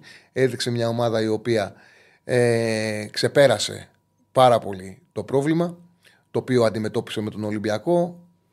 Ε, ήταν καλός, έχει πρόβλημα στην κορφή της επίθεσης πάρα πολύ μεγάλο. Είναι αλήθεια αυτή. Πάντως έχει και τα δικά του όπλα ο Πάουκ. Και τα άδειξε και πήγε και κυριάρχησε σε λεωφόρο. Ένας φίλος λέει ότι χάνω κάτι, δεν ξέρω τι χάνω. Νομίζω ότι δεν χάνω πολλά πράγματα γιατί όταν αναλύω όλα σου κάτι καλά γίνεται. Ο Τσέριν είναι για την ομάδα ότι και ο Μεϊτέ Πινέδα για τους υπόλοιπους. Απλά οι υπόλοιποι έχουν πολύ καλύτερα backup από τον ε, backup.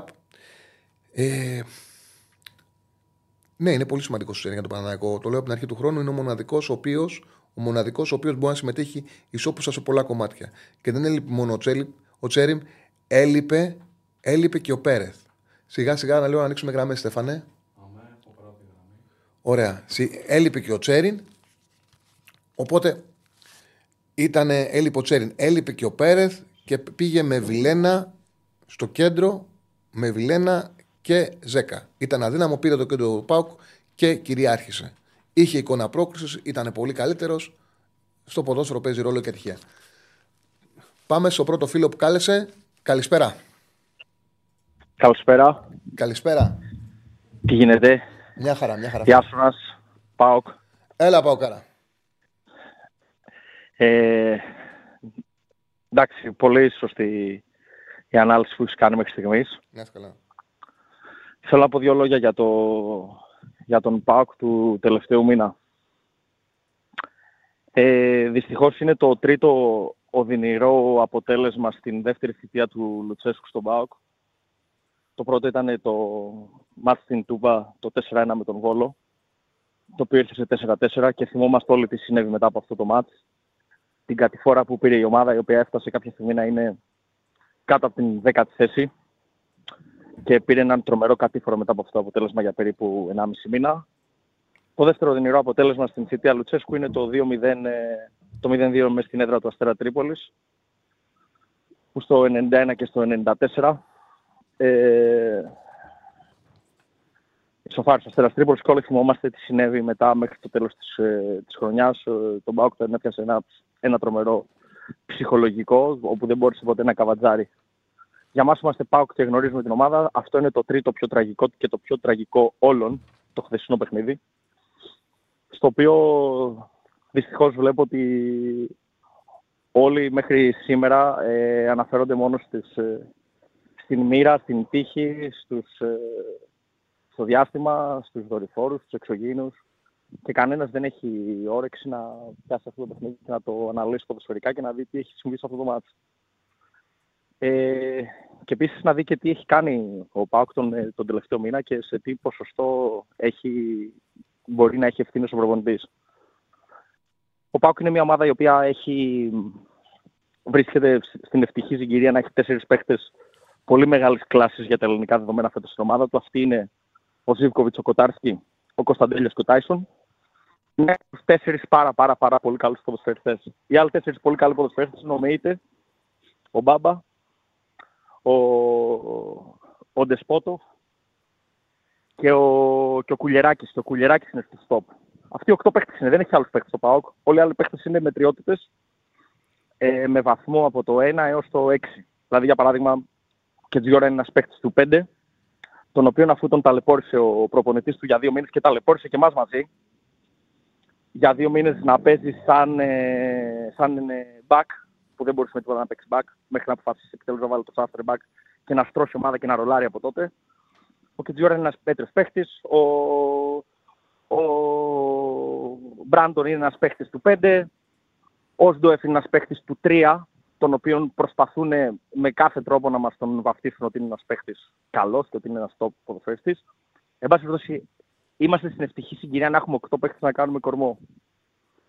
Το επίπεδο δεν είναι υψηλό στην Ελλάδα. Το ότι κερδίζουμε εμείς την Κυφσιά με, με 6 γιατί άλλες ομάδες την κερδίζουν με 4-0. Το ότι κερδίζουμε εμείς ε, τον Βόλο με 5-0 δεν σημαίνει κάτι γιατί άλλες ομάδες τον κερδίζουν με 4-0. Δεν είναι κριτήριο αυτά τα παιχνίδια. Κριτήριο είναι τα, τα παιχνίδια τα μεγάλα. Και στα παιχνίδια τα μεγάλα ο Πάοκ πατώνει διότι ο προπονητής του προσπαθεί να μας πείσει εδώ και δύο μήνες ότι έχει δύο δεκάδε, το οποίο είναι ένα, είναι ένα παραπλανητικό ψέμα και είναι πάρα πολύ κακό για την, για την ομάδα, γιατί δεν μπορεί να αξιοποιήσει μια πραγματικά καλή φουρνιά παικτών που έχει. Δεν έχει δύο δεκάδε ο Πάοκ, είναι ξεβράκωμα αυτό το πράγμα. Και Καλά, καμία ομάδα δεν έχει δύο δεκάδες. Ούτε η City δεν έχει δύο δεκάδες. Για όνομα του Θεού, πόσο μάλλον έχει ο Πάοκ που φτάσαμε σε ένα σημείο ε, να παίζουμε ημιτελικό με τον Παναθηναϊκό στην έδρα μας ημιτελικό κυπέλου, να έχουμε την ευκαιρία να διεκδικήσουμε ένα τρόπαιο, να παίζουμε ημιτελικό κυπέλου εν μέσω συνεχόμενων ντέρμπι, γιατί δεν είναι μόνο. Είναι, το βασικό είναι και η ψυχολογία που δίνουν όλα αυτά τα παιχνίδια. Με αποτέλεσμα να πάει ο προπονητής μας και για κάποιον λόγο να επιλέξει εκείνο το μάτι να αναστατώσει, αυτή είναι η λέξη, να αναστατώσει ψυχολογικά την ομάδα, να την βάλει σε μια κατάσταση ε, να χάσουν οι παίχτες την αυτοπεποίθησή τους. Και σε ένα σίγουρα σε ένα κακό φεγγάρι. Η, η αιμονή που δείχνει ο προπονητής στον παίκτη Μουργκ, τον οποίον τη χάνει από μια σπόντα να γνωρίζω ότι του δίνανε συμμετοχές στην αρχή της, ε, της χρονιάς, μήπως έρθει κάποια πρόταση και καταφέρουν επιτέλους να τον ξεφορτωθούν. Αυτός ο παίκτης ξαφνικά έγινε στον ΜΠΑΟΚ ε, ένας αναντικατάστατος ε, ποδοσφαιριστής, τον οποίο του κάναμε και τριετές συμβόλαιο. Αποφασίσαμε δηλαδή να του λύσουμε και το πρόβλημα της ζωής του. Καλά να είναι ο άνθρωπος. Δεν παίζεις στα τέρμπι ο Κωνσταντέλιας γι' αυτόν. Ναι. Δεν παίζεις στα τέρμπι ο Κωνσταντέλιας. Δεν παίζεις στα μισά παιχνίδια ο Κωνσταντέλιας γι' αυτόν και φτάνουμε στο σημείο να χειροκροτούμε, να χειροκροτούμε και να λέμε το τρομερο, η τρομερή διαχείριση από τον πάγκο του Λουτσέσκου που βάζει αλλαγή τον Κωνσταντέλια στο 70 και ο Κωνσταντέλιας γυρνάει τα παιχνίδια ή παλεύει να τα γυρίσει, τα γυρνάει με τον Ατρόμητο που μπήκε μέσα και ήταν καθοριστικός, και παλεύει να τα γυρίσει με τον Άριο που μπήκε στο 70 και ο Πάκο από το 70 μέχρι το 95 κυριάρχησε με τον Άρη, επειδή για κάποιον λόγο επιλέγει ένας ένας προπονητής. Εγώ, η γνώμη μου είναι ότι αυτός ο άνθρωπος ότι είναι ενάρκησος και ότι αυτό τα κάνει για να, γιατί θέλει να, να προκαλεί με την συμπεριφορά του και να μιλάνε όλοι για αυτόν την, ε, την επόμενη μέρα. Αυτός ο άνθρωπος λοιπόν επιλέγει για κάποιον λόγο τον καλύτερο μας παίκτη, μαζί με τον Τάισον, αυτοί είναι οι δύο καλύτεροι μας παίκτες, πήρε πάρα πολύ καιρό να τον έχει παγκίτη του Μουρκ. Σας έχω κουράσει, ήδη έχω πει πάρα, πάρα πολλά. Όχι, όχι, ε, όχι. όχι. Αισθάνομαι, Έχεις αισθάνομαι... τεκμηριωμένη άποψη. Δεν σε διακόπτω γιατί αισθάνομαι... θες να τα πεις. Αισθάνομαι οργή για τον τρόπο με τον οποίο έχει διαχειριστεί την ομάδα τον τελευταίο μήνα ο Ρασβάν Λουτσέσκου. Αισθάνομαι οργή και νιώθω ότι αυτό το πράγμα πηγάζει, είναι μέρος της προσωπικότητάς του και το χαρακτήρα του. Το, το κάνει γιατί του αρέσει να στρέφει τα φώτα πάνω του. Αλλά αυτή είναι η προσωπική μου άποψη και σίγουρα μέσα στον οργανισμό του ΠΑΟΚ που λες ε, Βίχιο Λουτσέσκου και παθαίνουν όλοι οι δημοσιογράφοι του ΠΑΟΚ παθαίνουν πνευμονία, οι μισοί παδοί του ΠΑΟΚ παθαίνουν COVID όταν Βίχιο Λουτσέσκου. Σίγουρα η γνώμη μου διαφέρει. Ε, η Άσονα πάντως... Η διαχείριση... Α, συγγνώμη, απλά θέλω να σε ρωτήσω κάτι. Γιατί σε είδα αποσιόδοξο. Και η αλήθεια είναι ότι η εικόνα του ΠΑΟΚ ήταν ενθαρρυντική. Και επειδή πάμε στο τέλος, και νομίζω ότι κάποια πράγματα τα οποία επισημάνεις και μπορεί, ρε παιδί μου, στο φανατισμό σου να έχεις μια υπερβολή, αλλά αρκετά από αυτά είναι πολύ σωστά. Δηλαδή, νιώθω το γήπεδο έδειξε για παράδειγμα ότι ο Κωνσταντέγιας δεν γίνεται να κάθεται στο πάγκο για να παίζει ο Μούρκ. Το γήπεδο έδειξε ότι ο Σαμάτα δεν μπορεί να είναι ο πρώτος φόρ του Πάουκ. Αν αυτά τα οποία τα δύο Λουτσέσκου, γιατί θέλει να πετύχει το στόχο του. Εγώ εχθές είδα ένα Πάουκ να κυριαρχεί, να ξεπερνά το σοκ με τον Ολυμπιακό και εγώ το βλέπω αισιόδοξα για τον Πάουκ ε, αυτό το οποίο έχει δημιουργηθεί εν ώψη playoff. Γιατί είσαι τόσο απεσιόδοξος; Δηλαδή, αν διορθωθούν αυτά τα πράγματα που το γήπεδο έδειξε ότι πρέπει να διορθωθούν. Δηλαδή, ήταν, είναι φανέστατο πλέον ότι δεν έχει λόγο να μην το βάζει στο Κωνσταντίνια βασικό σαν τέρμπι. Γιατί αυτό να μην γυρίσει την κατάσταση και να πετύχει ο Πάουκ στους στόχους του; Ο Πάουκ πριν το, πριν το παιχνίδι αυτό, λόγω του παιχνιδιού Πάουκ Παναθηναϊκός 0-1, όπου η εικόνα του είναι τραγική και από σύμπτωση δεν έχει κερδίσει με παραπάνω από ένα γκολ διαφορά ο Παναθηναϊκός. Ο Πάουκ έχει ψυχολογικό πρόβλημα. Και ο Πάουκ αυτή τη στιγμή ήθελε την πρόκριση με, όποιον, με όποιο κόστος και να δαναθεί και με, ακόμα και με κακή εμφάνιση προτιμούσε την πρόκριση για να πάρει ψυχολογία, να επανέλθει σε ένα winner mode στο οποίο έχει βγει εδώ και πάρα πολύ καιρό έξω από αυτό. Η ομάδα παίζει φοβικά, έχει παίξει φοβικά τον τέρμι με την ΑΕΚ, έχει παίξει φοβικά στα πρώτα 20 λεπτά με τον Ολυμπιακό. Η ομάδα δεν παίζει καλά. Ο Πάουκ ήθελε την πρόκριση πάση θυσία για να καταφέρει να ανεβάσει την ψυχολογία του επειδή είμαι ΠΑΟΚ και είμαι και μεγάλος ηλικία και ξέρω, μετά από αυτό το παιχνίδι η κατάρρευση του ΠΑΟΚ είναι σχεδόν βέβαιη για ψυχολογικούς λόγους. Εκτός αυτού έχουμε δει τον Λουτσέσκου, είναι τρανό το παράδειγμα, τον μέγα σοφό προπονητή. Έχουμε δει ότι όταν τον παίρνει κάτω βόλτα, πραγματικά δεν σηκώνει κεφάλι ποτέ πέρυσι στα playoffs. Δηλαδή, θυμόμαστε όλοι τι έγινε. Θυμόμαστε όλοι τι έγινε στο τελικό του κυπέλου, όπου έπαιξε 85 λεπτά με μια ομάδα με 10 παίκτες και κατάφερε ε, περί κατορθώματος με τις επιλογές του να μην, ε, να μην απειλήσουμε. Δηλαδή, τον Τζίμα, άμα τον είχε βάλει πέρσι τελικό του κυπέλου 20 λεπτά νωρίτερα, μπορεί να είχαμε κάνει ένα γκολ. Επιμένει δηλαδή στα ίδια και στα ίδια. Επιμένει εδώ και τόσα χρόνια να μην παίρνει σεντερφόρ. Μας φόρτωσε τον Νέλσον Ολιβέιρα, έναν άνθρωπο σε μεγάλη ηλικία, ο οποίος στο βιογραφικό του η λέξη που είναι δίπλα του είναι τραυματισμός. Τον χρυσοπλήρωσε, τον εμπιστεύτηκε δύο χρόνια. Η ομάδα είχε δυνατότητες και δεν είχε σεντερφόρ. Και φέτος πήραν αυτόν τον παίχτη. Οκ, okay, δεν σου βγαίνει ρε, ρε αδερφέ ο παίχτης. Εντάξει, δεν είναι απαραίτητο να σου βγει ο σέντερφορ. Όλες οι ομάδες προσπαθούν να πάρουν σέντερφορ και σε πολύ λίγες βγαίνει.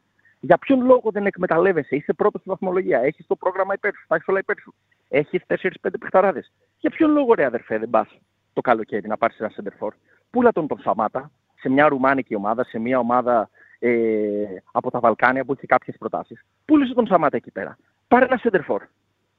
Να χτυπήσει τον, τον, τον, Ιανουάριο, τον Ιανουάριο τον Ιανουάριο, ναι, ναι, ναι. ναι. ναι. Α, δεν θυμάμαι. Ναι, τον Ιανουάριο. Πότε θα ξανά έχει ο Πάοκ, ποτέ. Ποτέ. Είμαι, είμαι, είμαι, παρακολουθώ τον Πάοκ από πέντε χρονών. Πότε θα ξανά έχει ο Πάοκ μέσα; Ζίβκοβιτ, Τάισον, Κωνσταντέλια, Κουλε, Κουλιεράκη, Κοτάρσκι. Πότε θα ξαναβρει ο Πάοκ; Πέντε παίχτε που είναι πάνω από το πρωτάθλημα, που είναι παίχτες μεγάλης αξίας και κλάσης. Πότε θα ξανά έχει ο Πάοκ τέτοιους παίχτες; Με τον Ολυμπιακό στα σκηνιά, με την ΑΕΚ όχι σαν πέρυσι, το ίδιο, το, ίδιο, το ίδιο αποτελεσματική και το ίδιο καλή. Και με τον Παναθηναϊκό μια ομάδα η οποία την, την μία εβδομάδα κλαίει, την άλλη εβδομάδα γελάει. Η αστάθεια, ας πούμε, από, τις, από τους τραυματισμούς είναι το χαρακτηριστικό της. Πολύ ωραία. Και, ε, και, απλά, και, απλά, απλά ολοκληρώσα γιατί είναι γεμάτη τις γραμμές. Καταλαβαίνω χθες ότι ο, ναι, ναι, καταλαβαίνω χθες ότι ο Λουτσέσκου ήθελε να κάνει τις τρεις αλλαγές μετά το 0-1 του ΠΑΟΚ. Δεν το καταλαβαίνω, αλλά να το δεχτώ να το δεχτώ ότι θέλει να βγάλει έξω τον Μπράντον Τόμα για να βάλω τον Σαμάτα, ο οποίος σε 50 λεπτά έκανε 4 κοντρόλ με το καλάμι. Και αυτό να το δεχτώ. Ε, κύριε Λουτσέσκου, μπορείτε να μας εξηγήσετε για ποιον λόγο 8 παίχτες της 11 έχουν κίτρινη κάρτα, 8 παίχτες της 11 του Πάγκου έχουν κίτρινη κάρτα. Είναι στο 112, το μάτι θέλει 10 λεπτά. Για ποιον λόγο να κάνει εκείνη τη στιγμή πέμπτη αλλαγή; Το είπα και εγώ. Ήταν, ήταν, ήταν λάθος. Το είπα και εγώ. Δεν χρειαζόταν. Και να βγάλει τον μοναδικό παίκτη, ο οποίος ακουμπάει μπάλα πάνω του και κάτι μπορεί να κάνει. Δηλαδή, εκ των πραγμάτων, να κλείσει την ομάδα.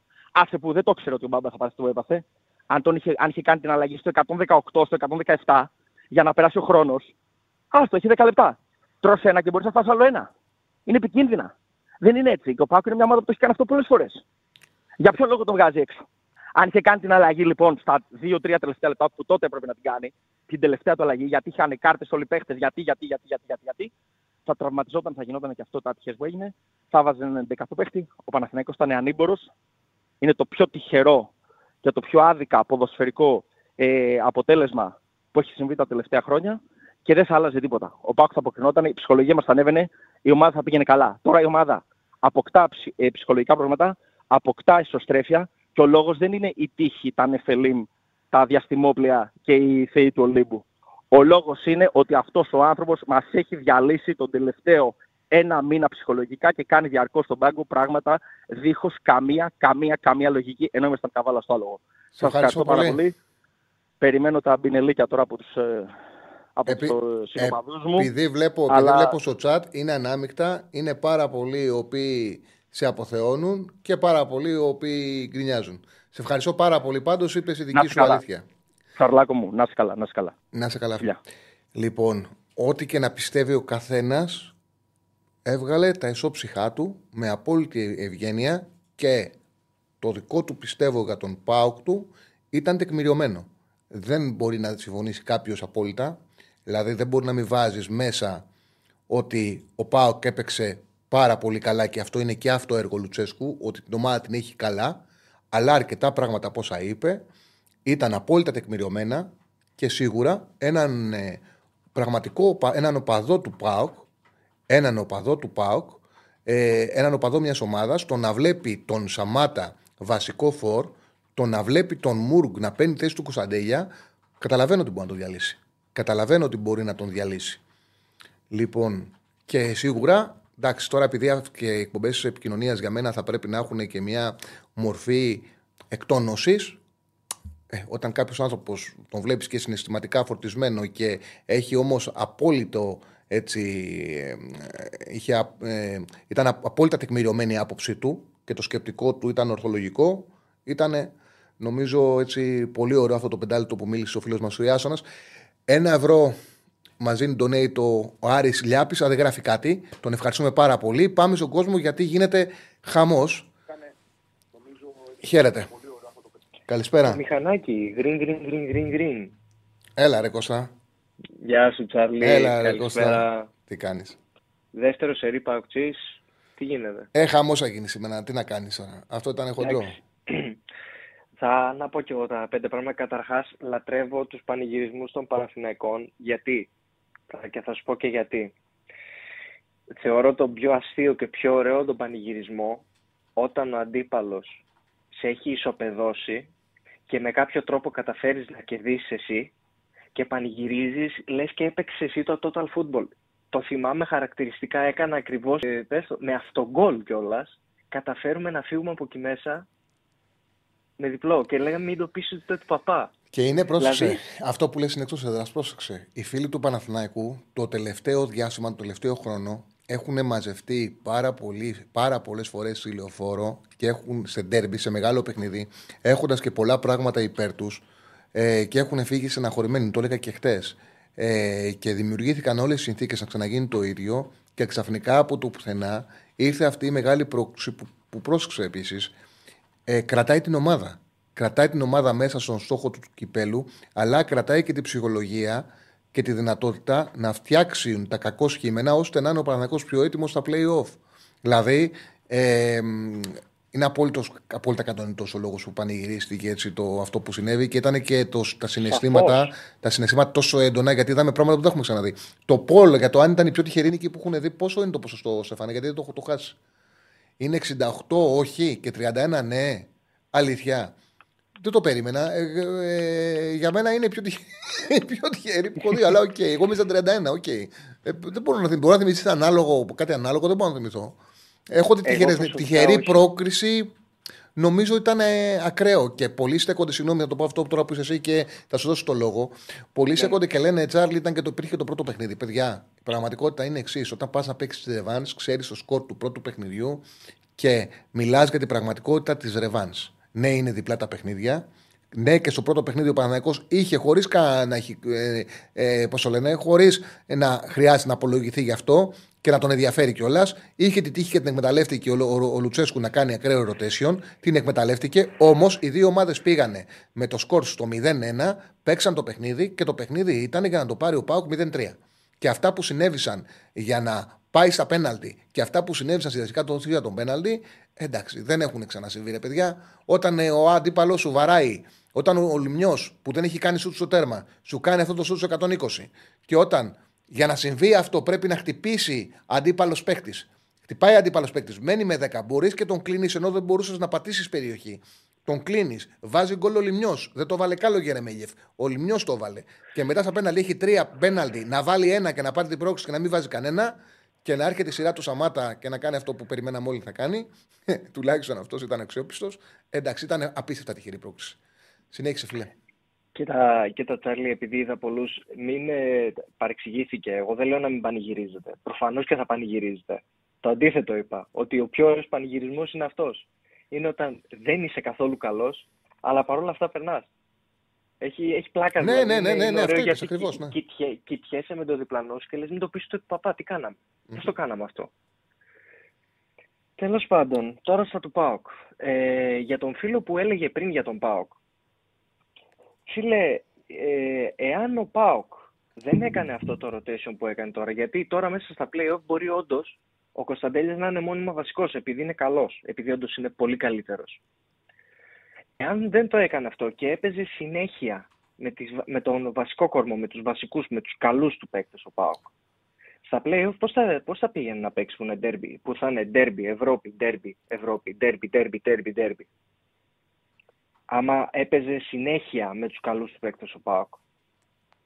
Δεν θα ήταν σκασμένος και δεν θα βγαίναν να λένε ε, ότι έσκασε την ομάδα πάλι στα play-off και δεν, ε, δεν τραβάνε; Ήτανε το, προ- είχε, είχε πολύ δύσκολο πρόγραμμα ο Λουτσέσκου και γίνεται κατανοητό γιατί σε ένα παιχνίδι από αυτά πήγε να κάνει rotation και στην πραγματικότητα παραλίγο να δικαιωνότανε.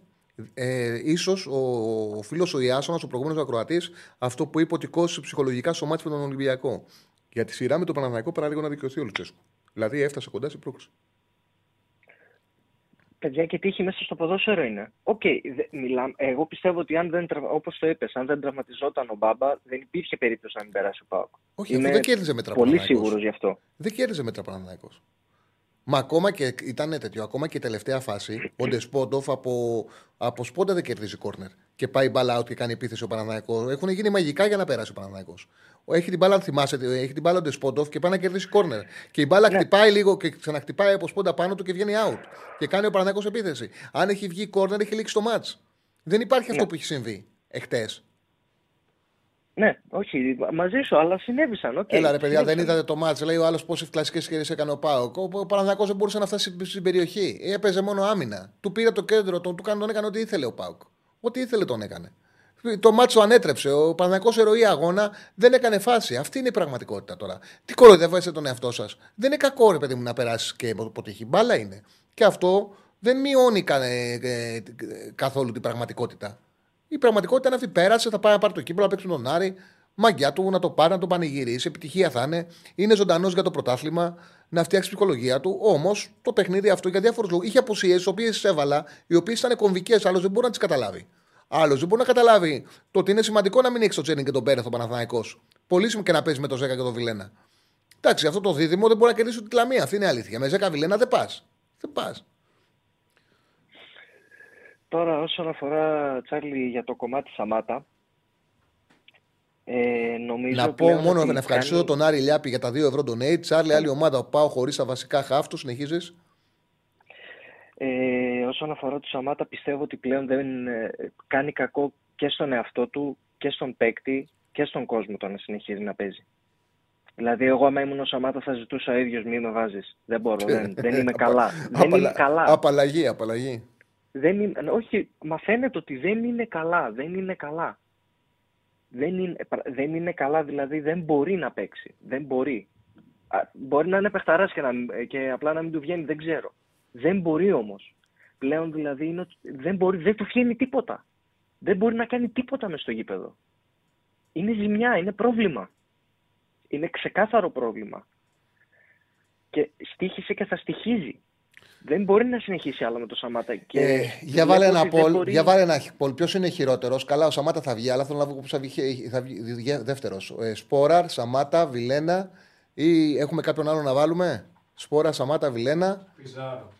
Πιζάρο, ωραίος. Πιζάρο. Θέλω να βρω την, ε, τη σειρά της τετράδας. Ε, εντάξει, τώρα όσον αφορά. Ε, με έβγαλε από την ε, δύσκολη θέση να το πω εγώ, που το είπες εσύ, Τσάρλι, ότι ο Πάκου χθες τον πάτησε τον Παναθηναϊκό. Με έβγαλε από τη δύσκολη Ε, θέση ναι, να το πω αφού γιατί δεν ήθελα να πραγματικότητα. στεναχωρήσω. Πραγματικότητα είναι γιατί; Δεν ήθελα να στεναχωρήσω τους φίλους ε, τους Παναθηναϊκούς ε, και να βγω κακός ή κομπλεξικός ή οτιδήποτε. Οπότε Είναι βγήκα όμως η εγώ, αλήθεια. βγήκα, βγήκα εγώ κομπλεξικός δηλαδή. ε, ε, ε, δεν ξέρω για το Πολ το ότι δεν θα ανακάμψει ο Πάοκ και έχει ψυχολογικά. Εμένα αυτή η εικόνα που έβγαλε ο Πάοκ το αντίθετο μου βγάζει. ναι, και εγώ Μου συμφωνώ. βγάζει ότι αυτή, μου βγάζει Να αυτή η πούμε τα ομάδα ότι μπορεί να αποτελέσματα κάνει- γιατί, γιατί δεν ήξερα ούτε καν ότι το βάλω Στέφανος, αλλά το βάλε με αφορμή την προηγούμενη κουβέντα και είναι ωραίο Πολ. Ε, το αποτέλεσμα είναι το εξής. Ναι, αλλά δεν θα ανακάψει. Θα επηρεάσει ο τρόπος αποκλεισμού από το κύπελο των Πάουκ. Και λέει ναι, αλλά δεν θα ανακάμψει 38. Ναι, αλλά θα ανακάμψει 37.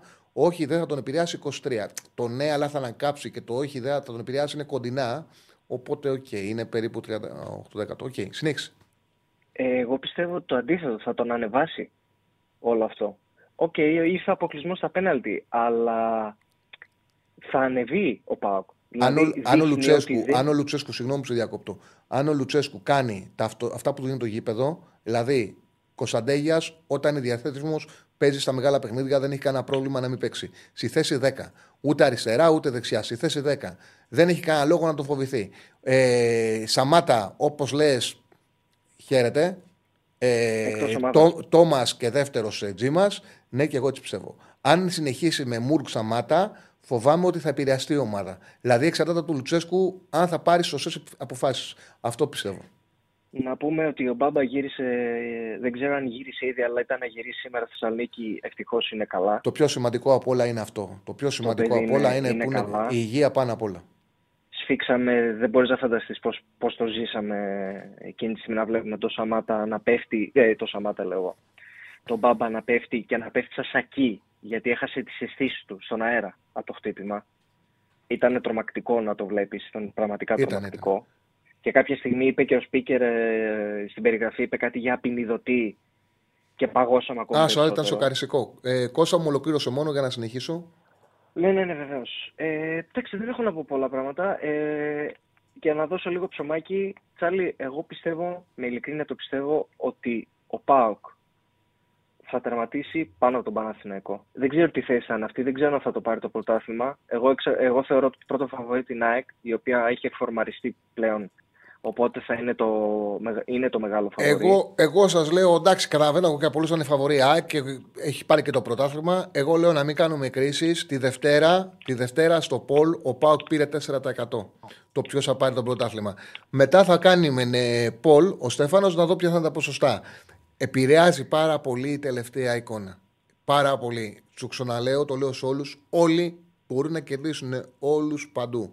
Ο Παναθηναϊκός όταν θα παίξει ο Μπακασέτας κοντά στον Ιωαννίδη και όταν θα έχει τον Τσέριν με τον Πέρες στο κέντρο, δεν θα είναι αυτός που είδαμε χτες. Ο Πάουκ με τον Κωνσταντέλια στο 10 και χωρίς ο Σαμάτα δεν θα είναι αυτός που είδαμε με τον Ολυμπιακό.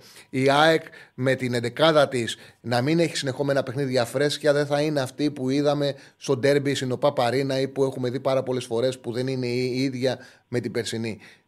Θα δούμε σε τι κατάσταση θα είναι οι ομάδες τότε. Και ο Ολυμπιακός με, τον Μπελιμπή- Μεντιλίμπαρ βελτιώνεται. Αλλά θα έχει και conference. Ο ΠΑΟΚ θα έχει και conference. Είναι πολλά που θα δούμε τι θα επηρεάσουν και θα τα συζητήσουμε. Αλλά η κάθε μέρα είναι διαφορετική και δημιουργεί νέα πραγματικότητα. Μην κρίνουμε μόνο με τη τελευταία εικόνα. Είναι εύκολο, αλλά δεν είναι και σοφό. Και τα λέμε και αύριο, Τσάρλι, που θα ξέρουμε και τι θα έχουμε στους 16 με τον ΠΑΟΚ. Κώστα Αυτά μου, από μένα. σε Καλή ευχαριστώ συνέχεια πολύ. σε όλους. Ευχαριστώ Γεια πολύ. σου, Πεχτάρα Στέφανε. Κάντε όλοι like. Πλησιάζει. πλησι- Λοιπόν, Στέφανέ μου, ξαναβάλε μου το chat. Και τι poll βάλαμε, γιατί ξεχνάω. Α, ποιος είναι χειρότερο. Πώς έχεις ξεκινήσει αυτό το poll; Σαμάτα 50%. Και λίγα παίρνει. Βιλά, Βιλένα 21%, Σπόρα 18%, Πιζάρο 11%. Ο Πιεζάρο περνάει στο απειρόβλητο, ε. Ναι, στο απειρόβλητο. Λι- Εντάξει, δεν έχει κοστίσει τόσο πολύ. Πάμε στον επόμενο. Καλησπέρα. Καλησπέρα. Έλα, Τσάρλι. Έλα, φίλε μου. Ακούς; Ναι, ναι, καθαρά. Τόργκελε Παναθηναϊκός. Έλα, τώρα γκελέ. Α, και κάντε και κανένα like. Έχουμε πολύ κόσμο, δεν έχουμε πολλά like. Κάντε like να φτάσουμε τα χίλια. Χρειάζονται. Συνέχισε. Μήπως θυμάσαι αν ο Παναθηναϊκός είχε κάποιο τερματοφύλακα Μπρινιόλη πρόσφατα, γιατί εγώ χθες το ψιλοξέχασα να σου πω την αλήθεια. Κοίταξε, ο Ε, κόσμος, ο κόσμος, θα σας πω κάτι. Ο κόσμος, ε, κρίνοντας με το παρελθόν, ξε- ε, δεν υπολογίζει τι γίνεται σήμερα. Στο γήπεδο φώναζε ε, έβριζαν όλοι τον Αλαφούζο. Η αλήθεια είναι ότι τον Ιανουάριο έκανε κάτι πάρα πολύ σπάνιο ο Παναθηναϊκός για ελληνική ομάδα. Το πιο εύκολο θα ήταν να πει: Έχουμε το Λοντίγκιν, πάμε να πάρουμε ένα δεύτερο για να σε ρίξουν το Λοντίγκιν. Το πιο εύκολο ήταν. Αλλά επειδή θέλουν να εξασφαλίσουν το πρωτάθλημα, να, να κάνουν τα πάντα για να το πάρουν μάλλον, πήραν ένα τερματοφύλακα, ο οποίος είναι πολύ πάνω σαν βιογραφικό από τον Μπρινιόλη. Ο Μπρινιόλη είχε καριέρα στο Serie B πάρα πολύ καλή και λίγα παιχνίδια στην Μπενεβέντο, στην πρώτη κατηγορία. Δεν είχε καταφέρει να γίνει ε, ε, τερματοφύλακας στην Serie A. Ο, ο, ο, ο, ο Ντραγκόφσκι ήταν τερματοφύλακα στη Φιωρεντίνα με γεμάτες σεζόν και άμα δεν τραυματιζόταν θα πήγαινε και στο Euro. Στην Εθνική Πολωνίας. Τρομερό βιογραφικό και τρομερά προσόντα. Ναι, είναι, εγώ να σου πω την αλήθεια, όταν είδα στα πρώτα τρία ότι έπεσε στην ίδια γωνία, λέω εντάξει δεν πιάνει τίποτα αυτό σήμερα τώρα, έχει, του έχει καρφωθεί. Ε, μου θύμισε πολύ εμένα... Το Οργελέ, το οποίο το όνομά σου, το οποίο ναι. σου το κανονικό. Καλά, σε λέω το Οργελέ αφού έτσι σου αρέσει. Γιώργος, Γιώργος. Γιώργο, αλήθεια, Γιώργος, σου, Γιώργος. αλήθεια σου λέω φίλε, όταν πήγε απέναντι, επειδή πήγε με την ψυχολογία ο Παναθηναϊκός που βάλει τον γκολ και συνήθως καταραίεις μέχρι να πάρει φορά σπόρα και να κάνει αυτό το πέναλτι, ήμουν σίγουρος ότι στα πέναλτι θα περάσει ο Παναθηναϊκός και θεωρούσα ότι ο Ντραγκόφσκι ε, θα πιάσει δύο ή τρία. Στα πρώτα τρία είπα πόσο λάθος έκανα. Ε, δεν το έχει καθόλου το πέναλτι. Ο τρόπος που έπεφτε, ακόμα και ο τρόπος που κοίταγε, σε έκανε να πιστεύεις ότι δεν την έχει τη διαδικασία και ξαφνικά μεταμορφώθηκε. Ήταν απίθανη αυτή η μεταμορφώση που έκανε. Ναι, ναι, ναι, πραγματικά. Εγώ να σου πω μετά, κατα... εμένα, εγώ δηλαδή είδα ότι ο τερματοφύλακας του ΠΑΟΚ και αυτό πληρώνει και στο πέναλτι του Σέκενφελντ νομίζω. Ε, ψιλοπερίμενε λίγο όσο μπορεί κάποιος να περιμένει σε ένα τέτοιο επίπεδο για να τους ψαρέψει, όπως κατάφερε και έβγαλε του σπόρα. Εγώ ήμουν σίγουρος θα το χάσω σπόρα για κάποιο λόγο. Ε, εντάξει, είναι και, είναι και φοβερό γιατί το έχασε ο Δεσπότοφ που με το που πάει παίρνει την μπάλα ο Δεσπότοφ. Λέω εντάξει, τέλος. Ξέρω εντάξει, ο πιο ποιοτικός παίκτης του Πάουκ τώρα να χτυπάει πέναλτι. Εκπληκτικό. Ήταν ο Παναθηναϊκός κακός, πάρα πολύ κακός. Αλλά να σου πω την αλήθεια, εμένα με χαροποιεί το γεγονός ότι αυτό το άστρο που λέμε, κάποιοι θα το πούν τύχη, κάποιοι θα το πούν κάπως αλλιώς, κάτι σημαίνει όταν. Δηλαδή τώρα ο Παναθηναϊκός έχει, έχει βγει τέσσερις φορές μέσα από τον τάφο και παίρνει την πρόκριση. Πραγματικά τέσσερις φορές. Είναι εκπληκτικό. Ξέρεις, θυμήθηκα. Ε... Ξέρεις, θυμήθηκα. Όταν είχε πάρει το Ευρωπαϊκό στο Κωνσταντινούπολη, ο Ολυμπιακός και ήταν το Final Four που ήταν και ο Παναγικό, η Τσεσεκά και. Ε, το πήρε τέλος πάντων ο Ολυμπιακός με τη Τσεσεκά το, το τελικό. Ήμουνα στη Κωνσταντινούπολη και έπαιζε εκείνη τη μέρα ε, ανάμεσα στα δύο παιχνίδια, δηλαδή το Σάββατο, είχε τελικό πρωταθλήματος Φενέρμπαξε Καλατά Σαράι. Η Φενέρμπαξε με, και με, η Φενέρμπαξ ήθελε μόνο νίκη. Η Γαλατά Σαράι το έπαιρνε και με ισοπαλία. Είχα κάτσει το, το παιχνίδι, είχε έρθει 0-0, δεν είχε γίνει φάση. Ε, στην, mm. Στο δρόμο που είχα δει κάποιους οπαδούς τη Φενέρμπαξε και στο, στο τραμ ήταν, καθόμουν δίπλα με έναν οπαδός της Φενέρμπαξε και του λέω: Μιλήσαμε πώς το βλέπεις όλο το βράδυ. Και μου λέει: Δύσκολο, μου λέει Λάκι Τερήμ, λέει Λάκι. Very lucky Τερήμ. Ναι. Και μάλλον είχαν δίκιο. έχουν δει πολλά οι Τουρκοί. Ναι, το... μάλλον έχουν δει πολλά οι Τουρκοί. ναι, ναι, ναι. Εγώ, εγώ αυτό πιστεύω. Ε, κάτι που θέλω να σου πω πιο πολύ τακτικό. Ε, εν τω μεταξύ, χθες απίστευτος Γιάννης Κότσιρας, συγκινητικός Γιάννης Κότσιρας. Ε, δεν ξέρω πραγματικά, εγώ δεν έχω λόγια. Ο παίκτης στο γηπέδο για τον Παναθηναϊκό για μένα. Ε, πολύ ανεβασμένος ο, Αρά, ο, ο Γεβντάη με το μαχαίρι στα δόντια όσο έπαιξε. Για μένα έχει άλλη ψυχολογία, άλλη. Πλέον δείχνει αλυτόφατσα μέσα στο γήπεδο. Δεν, δεν το πιστεύω εγώ αυτό που βλέπω, να σου πω την αλήθεια. Και πραγματικά θεωρώ ότι ο Παναθηναϊκός με Αρά ο Γεβντάη πίσω δεν θυμάμαι τώρα, είχε φάει, είχε φάει και φάσεις στο δεύτερο ημίχρονο όσο ήταν ο Ράου και Γεβδάη. Απλά θεωρώ. Είχε κόψει ότι πάρα δεν πολλά το... ο Γεβδάη. Είχε κόψει πάρα πολλά. Ήταν εκπληκτικός ναι, ο Γεβδάη ναι, ναι. Μέχρι που βγήκε έξω ήταν εκπληκτικός. Εκπληκτικός. Απλόν... Το μόνο που είχε ο Παναθηναϊκός, το μόνο που είχε ο Παναθηναϊκός ήταν τελ, καλή τελευταία γραμμή άμυνας. Το μόνο που είχε. Ναι, όχι, εγώ επειδή σήμερα ε, είμαι όλη την μέρα στο σπίτι και άκουγα και πριν και τα παιδιά το Δεσίλα με τον αντίπα και με τη ΣΑΕΚ. Ε, ο Δεσίλας φαίνονταν σχεδόν σίγουρος ότι ο Ράο θα πάει στο κέντρο. Για μένα είναι λάθος αυτό και εσύ το έχεις πει. Όπως παίζει ο Ράο τη θέση, καλύτερα να μείνει στόπερ και να παίζει ο Κότσερα αμυντικό χαφ. Δεν νομίζω, δηλαδή χθες ο Παναθηναϊκός, εντάξει, τώρα μεταξύ μας ρε παιδιά, ο Παναθηναϊκός παίζει ένα μήνα χωρίς τον καλύτερο του παίχτη τον Ιωαννίδη. Και χθες σε κάποια φάση ο Παναθηναϊκός έπαιζε με, με, με κότσιρα Μπερνάρ, ας πούμε. Δηλαδή ήταν ο, ο Μπερνάρ το οχτάρι στην ουσία ε, και ο Μπακασέτα λέγαμε, μπροστά. Αν λέγαμε ότι ο Παναθυναϊκό θα πάει να παίξει με. Εγώ δεν το περίμενα γιατί ήξερα ότι, ο Βιλένα, ότι δεν θέλει ο Τερήμ το Βιλένα στα μεγάλα παιχνίδια. Και αλήθεια είναι. Του είπε μάλιστα του Τσέριν, κάνε ζέσταμα και παίξε έστω μέχρι το πρώτο ημίχρονο. Με νο... Και αν ε, βγάλει το ζέσαμα χωρίς ενοχλήσει, μπαίνει μέχρι το 45 και θα σου κάνει αλλαγή στο ημίχρονο. Για 40, 45 λεπτά τον έβγαλε. Μάλιστα ο Γερεμέγεφ του είχε πει: Περίμενε να δούμε αν θα το βγάλει. Ε, δεν έβγαλε το ζέσαμα και εκεί ε, φάνηκε ότι φοβάται πάρα πολύ τον Τάισον. Αλλά ρε παιδί μου το καταλαβαίνω αυτό. Δεν μπορώ να χαλάσει το κέντρο σου. Δηλαδή ήταν λαθασμένη η απόφαση αυτή. Ήταν λαθασμένη. Εντάξει. Εντάξει, απλά εγώ το καταλαβαίνω να σου πω την αλήθεια σε ένα σημείο γιατί μόνο και μόνο ο τρόπος που πέρασε ο Τάισον το Βαγιανίδη στο, στην Τούμπα, στο μάτι του πρωταθλήματος, σε κάνει να σκεφτεί. Εντάξει, θα μου πεις βέβαια έπαιξε σε χαμηλά μέτρα και δηλαδή και ο Βαγιανίδης να παίζει εκεί από την αρχή και να παίζει σε χαμηλά μέτρα, θα βρισκόταν κάποιος άλλος, ας πούμε, αν τον περνούσε ο Τάισον. Ε, αλλά εντάξει, σημασία έχει ότι πέρασε. Σημασία έχει ότι αν ο Παναθηναϊκός χθες με την εμφάνιση που έκανε αποκλειόταν, δεν θα υπήρχε. Δεν, για μένα, ας πούμε, μετά η ψυχολογία θα ήταν πολύ δύσκολο να, να αναστηθεί. Θα πρέπει να κάνει μεγάλη νίκη στα playoff νωρίς. Ε, δεν ξέρω αλήθεια. Εγώ να σου πω την αλήθεια, έλεγα συνέχεια με το λιμιό, δηλαδή τον έκραζα το λιμιό καθ' όλη τη διάρκεια του μάτς.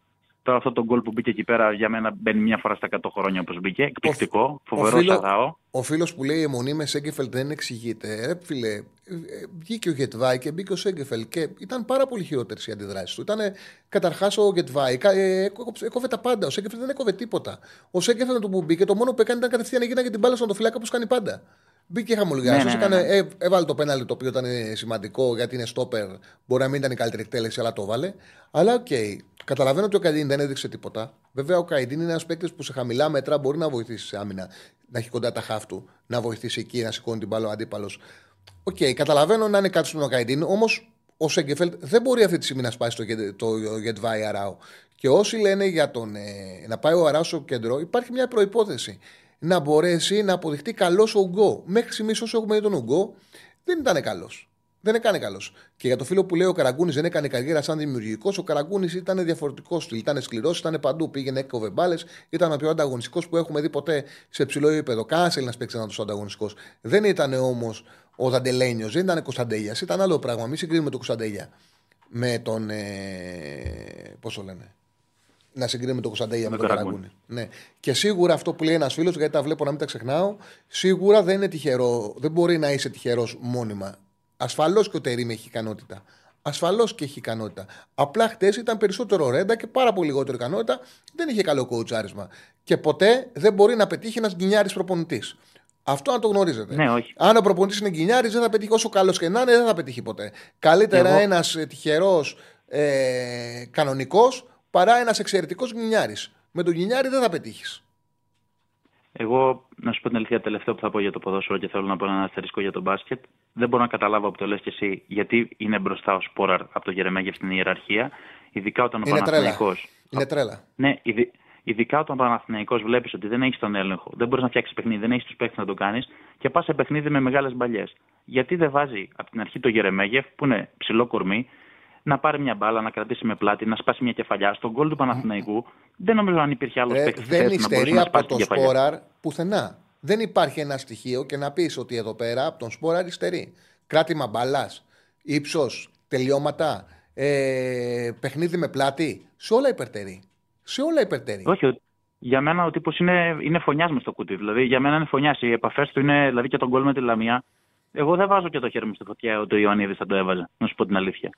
Ε, ο τύπος είναι φωνιάς. Και αυτό που θέλω να πω για τον Μπάς, γιατί σε είχα ακούσει πριν μέρες και θέλω να το πω, mm-hmm. και έχω τσακωθεί και με πολλούς φίλους μου, ε, θα πληρώσει ο Παναθηναϊκός. Η μόνη ομάδα αυτή τη στιγμή που είναι από τις πιθανές να παίξουμε τον Παναθηναϊκό. Εντάξει, γιατί ξέρω τη Real, ρε παιδί μου, γιατί η Real έχει περάσει πρώτη. Δεν νομίζω. Υπάρχει μια πιθανότητα και ο Παναθηναϊκός να πάει στο 7-8.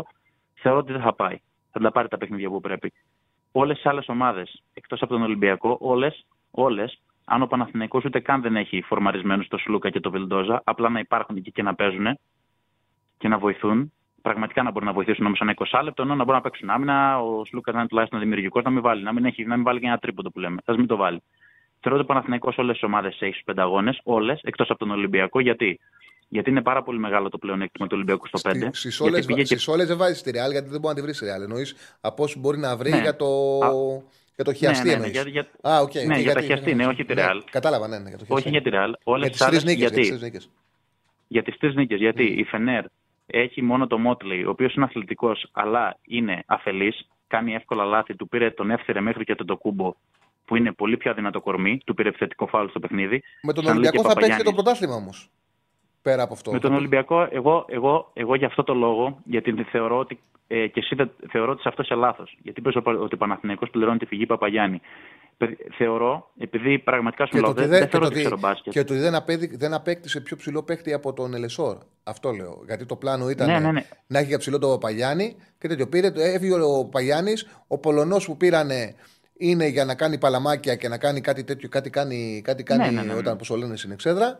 Είναι γι' αυτό ε, και δεν, δεν τον αντικατέστησαν. Έπρεπε να τον αντικαταστήσουν. Έπρεπε να πάρουν ένα πιο ψηλό από τον Λεσόρ. Ε, ο, είναι, ο Παπαγιάννης είναι σωστή απόφαση να φύγει. Άσχετα που δεν είναι απόφαση της ομάδας. Είναι σωστή γιατί πραγματικά και ένας άνθρωπος ο οποίος δεν ξέρει από το άθλημα και να μην το βλέπει. Γιατί αν δεις τα στατιστικά του Παπαγιάννη. Μην κολλάς ο Παπαγιάννη. Εγώ, τόσο... ο Παπαγιάννη. Εγώ λέω ναι. ότι πρέπει να πάρει ένα πιο ψηλό από το Λεσόρ. Ε, ναι, ναι, ο Παπαγιάννης έφυγε. Δεν έφυγε να πάρει ένα πιο ψηλό από το Λεσόρ. Αυτό λέω. Πήγε, πήγε, βρε Τσάρλι, εγώ θεωρώ ότι έκανε τις κινήσεις. Πήγε, πήγε να πληρώσει με αγορά το Βέσελι, ας πούμε, ο Παναθηναϊκός. Ποιον άλλο να πάει να πάρει, Όχι, τον Ταβάρες. Έστω, ρε, έστω, ρε παιδί μου, ο Ταβάρες, πρόσεξε. Ο Ταβάρες είναι ένας παίκτης ο οποίος τον παίρνεις και σου παίζει 25-30 λεπτά. Δηλαδή σου λύνει το πρόβλημα. OK, okay, τελείωσε. Είναι μια μεταγραφή Ευρωλίγκας. Ο Παναθηναϊκός τώρα λέμε ότι έχει το Λεσόρ για τα 25 βασικό του ψηλό. Χρειάζεσαι έστω για ένα δεκάλεπτο, 15 λεπτό, έναν πιο ψηλό από το Λεσόρ για να μαρκάρει τι παίκτες τύπου, με το, τύπου φαλ και όταν χρειάζεσαι κάτι διαφορετικό. Δηλαδή πάντα πρέπει να έχεις ένα γρήγορο Αμερικάνο και έναν πιο ψηλό από αυτόν. Έναν διαφορετικού τύπου. Ναι. Το Λεσόρ Παπαγιάννης τέριαζε. Καταλαβέ. Ε, τέριαζε σαν δίδυμο, ρε παιδί μου. Ναι. Μπορεί να μην σου άρεσε ο Παπαγιάννης, αλλά τέριαζε σαν δίδυμο. Τέριαζε, τέριαζε εννοείται στα χαρακτηριστικά, αλλά αν βάλεις να δεις, το θέμα είναι ότι ο Παναθηναϊκός, να μιλάμε ειλικρινά, ο Παναθηναϊκός με τον Ολυμπιακό κάθε χρόνο μπορεί να παίξουν σίγουρα 9 φορές. Σίγουρα θα, θα παίξουν 9 φορές, 8 φορές δεν μπορείς το βασικό σου ανταγωνιστή, ενώ ξέρεις, ήξερες ότι είχε το φαλ. Πήρε το Μιλουτίνοφ. Άσχετα τώρα που πήρε το Μόζε Ράιτ. Έτσι, για μένα ο Πετρούσεφ δεν είναι κανένα φόβητρο, αν και του έχει κάνει ζημιά του Παναθηναϊκού στο παιχνίδι του πρωταθλήματος. Πέσω και εσύ, ο Παπα... εδώ. Ωραία. Ο Παπαγιάννης, εγώ, εγώ κολλάω στον Παπαγιάννη γιατί χαρακτηριστικά κολλάγανε, αλλά δεν μπορούσε να κλείσει τους συγκεκριμένους παίχτε. Το φάλ για το Μιλουτίνοφ. Τον περνάγανε σαν να είναι τίποτα. Καλύτερο ο Παναθηναϊκός να είχε τον Καβαδά όταν έπαιζε με το, με το φάλ. Γενικά, σαν, σαν Ευρωλίγκα, θα ήταν πολύ χρήσιμος ο Παπαγιάννης. Ο Παναθηναϊκός αν πετύχει τον Ολυμπιακό στα play-off, αν και Παναθηναϊκός μέχρι θανάτου, θεωρώ ότι θα έχει πρόβλημα, θα πάει στα πέντε παιχνίδια και θα είναι τέτοιο το ξύλο που θα φάνει η περιφερειακή του Παναθηναϊκού, που θεωρώ ότι θα το χάσει ο Παναθηναϊκός. Όλες τι άλλες ομάδες εκτός από τη Ρεάλ. Τα λέμε, ρε Τσάρλι, γεια. Ευχαριστώ, ευχαριστώ. Πάμε στον επόμενο. Καλησπέρα. Καλησπέρα, Τσάρλι, ο Κώστας Λαμιώτης, σε τι κάνει. Έλα, ρε Λαμιώτη. Καλά, φιλέ. Τι μας έκανε, τι μας έκανε, τι, τι μας έκανε η και καλά ομάδα σου, τι μας έκανε η και καλά ομάδα σου για να είσαι εκεί αρεστός στο καφενείο που λες ότι είμαι και καλά Λαμία, που ενώ είσαι βάζελος στον κερατά και χέστηκες για τη Λαμία μεταξύ μας τώρα. Για πες. Όχι, όχι, είναι γνωστό. Ε, πρώτον έχω γυρίσει Αθήνα γιατί πήγα και στο Παναθηναϊκό στην Λαμία. Οπότε δεν σε νοιάζει τώρα να κάνεις ότι είσαι και Λαμία. Τώρα δεν σε νοιάζει. Όχι, τώρα δεν είσαι Παναθηναϊκό. Αλλά ήταν δηλωμένο ότι στο Παναθηναϊκό στην Λαμία ήμουν Παναθηναϊκός γιατί πάμε για πρωτάθλημα. Έτσι. Αλλά δεν, του είχα κάνει, πάμε... δεν του είχα κάνει την ίδια ερώτηση και είχε πει Δεν ξέρω, δεν είμαι σίγουρος. Και κάποια στιγμή είπε και, και μάλλον Λαμία αν είναι να πέσει κάτι τέτοια. Δεν έλεγε. Ε, κάνω λάθος. Στην ίδια ερώτηση. Ήταν Λαμία. Ήταν Λαμία. Τώρα έχει φύγει από τη Λαμία, σου λέει Παναναναϊκό δεδομένο. Λέει. Πω, πω, πω, πω, ναι, που είστε, ναι, για πες. Πας για πρωτάθλημα όμως ναι, τώρα. Λοιπόν, να πάω λίγο πίσω και να πω λοιπόν ότι για τον Τερήμ πρώτα ότι, δεν, ότι του βγήκαν οι αλλαγές στις αίρες, πήρε το παιχνίδι. Πάμε στην Τούμπα, παίρνουμε ένα πάρα πολύ καλό αποτέλεσμα. Και νομίζω ότι εκεί πέρα κρίθηκε η πρόκριση γιατί ο Παναθηναϊκός ήταν πολύ καλός και μπορούσε να έχει βάλει πάνω από ένα γκολ. Με τη Λαμία έρχεται, κάνει αλλαγές, δεν του βγαίνει το παιχνίδι. Και έχουμε τώρα χτες που βλέπουμε έναν πολύ κακό Παναθηναϊκό. Εγώ θα, θα, έτσι θα επιχειρήσω και να ευλογήσω τα δικά σου λόγια που έχεις πει ότι με τη Λαμία θα έπρεπε να έχει μπει ο Αράου είτε στο κέντρο είτε σε back για να έχει δέσει το αποτέλεσμα. Όταν έγινε το 2-1 έπρεπε να βγάλει το σπόρα, δεν χρειάζεται να έχει για να έχει σπόρα και να κλειδώσει ένα κουτσάρι να κλειδώσει την νίκη. Αυτό ακριβώς σε διάβαζα και στο Ματσμάνι, έχω ακούσει κιόλας, έχεις δίκιο σε αυτό. Αλλά εδώ μιλάμε χτες. Βέβαια δεν είχε και παίχτε. Αλλά δεν ε, είδε πώς έκανε ο Μεντιλίμπαρ στο, στο Μπάουκ με το Μέιτιέ. Έτσι. Του έβα, το, τον έσβεσε, το, το έβαλε φρορό, τον έπαιξε σε χώρους.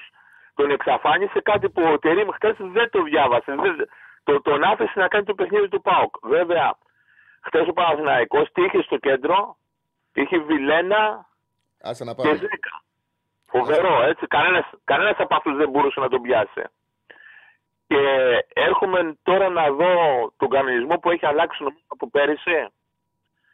Γιατί εκτείει ο Πέρεθ τις κάρτες του κυπέλου μόνο στο κύπελο, γιατί δεν μπορεί να τις εκτίσει στο πρωτάθλημα; Ε, γιατί Αυτό μπορεί. δεν συνέβαινε πριν μερικά χρόνια. Ε, τι να κάνουμε τώρα. Δεν, μπο- δεν είναι. Οι κάρτες είναι στο κύπελο. Δεν μπορώ να κάνω κάτι διάλογο γι' αυτό. Αυτή είναι πραγματικότητα. Είναι, κάτι όχι, το, μου κάνει εντύπωση είναι κάτι, όμως, το, γιατί- το αποδέχτηκαν οι ομάδες, έτσι γίνεται. Έτσι γίνεται. Τι να κάνουμε τώρα.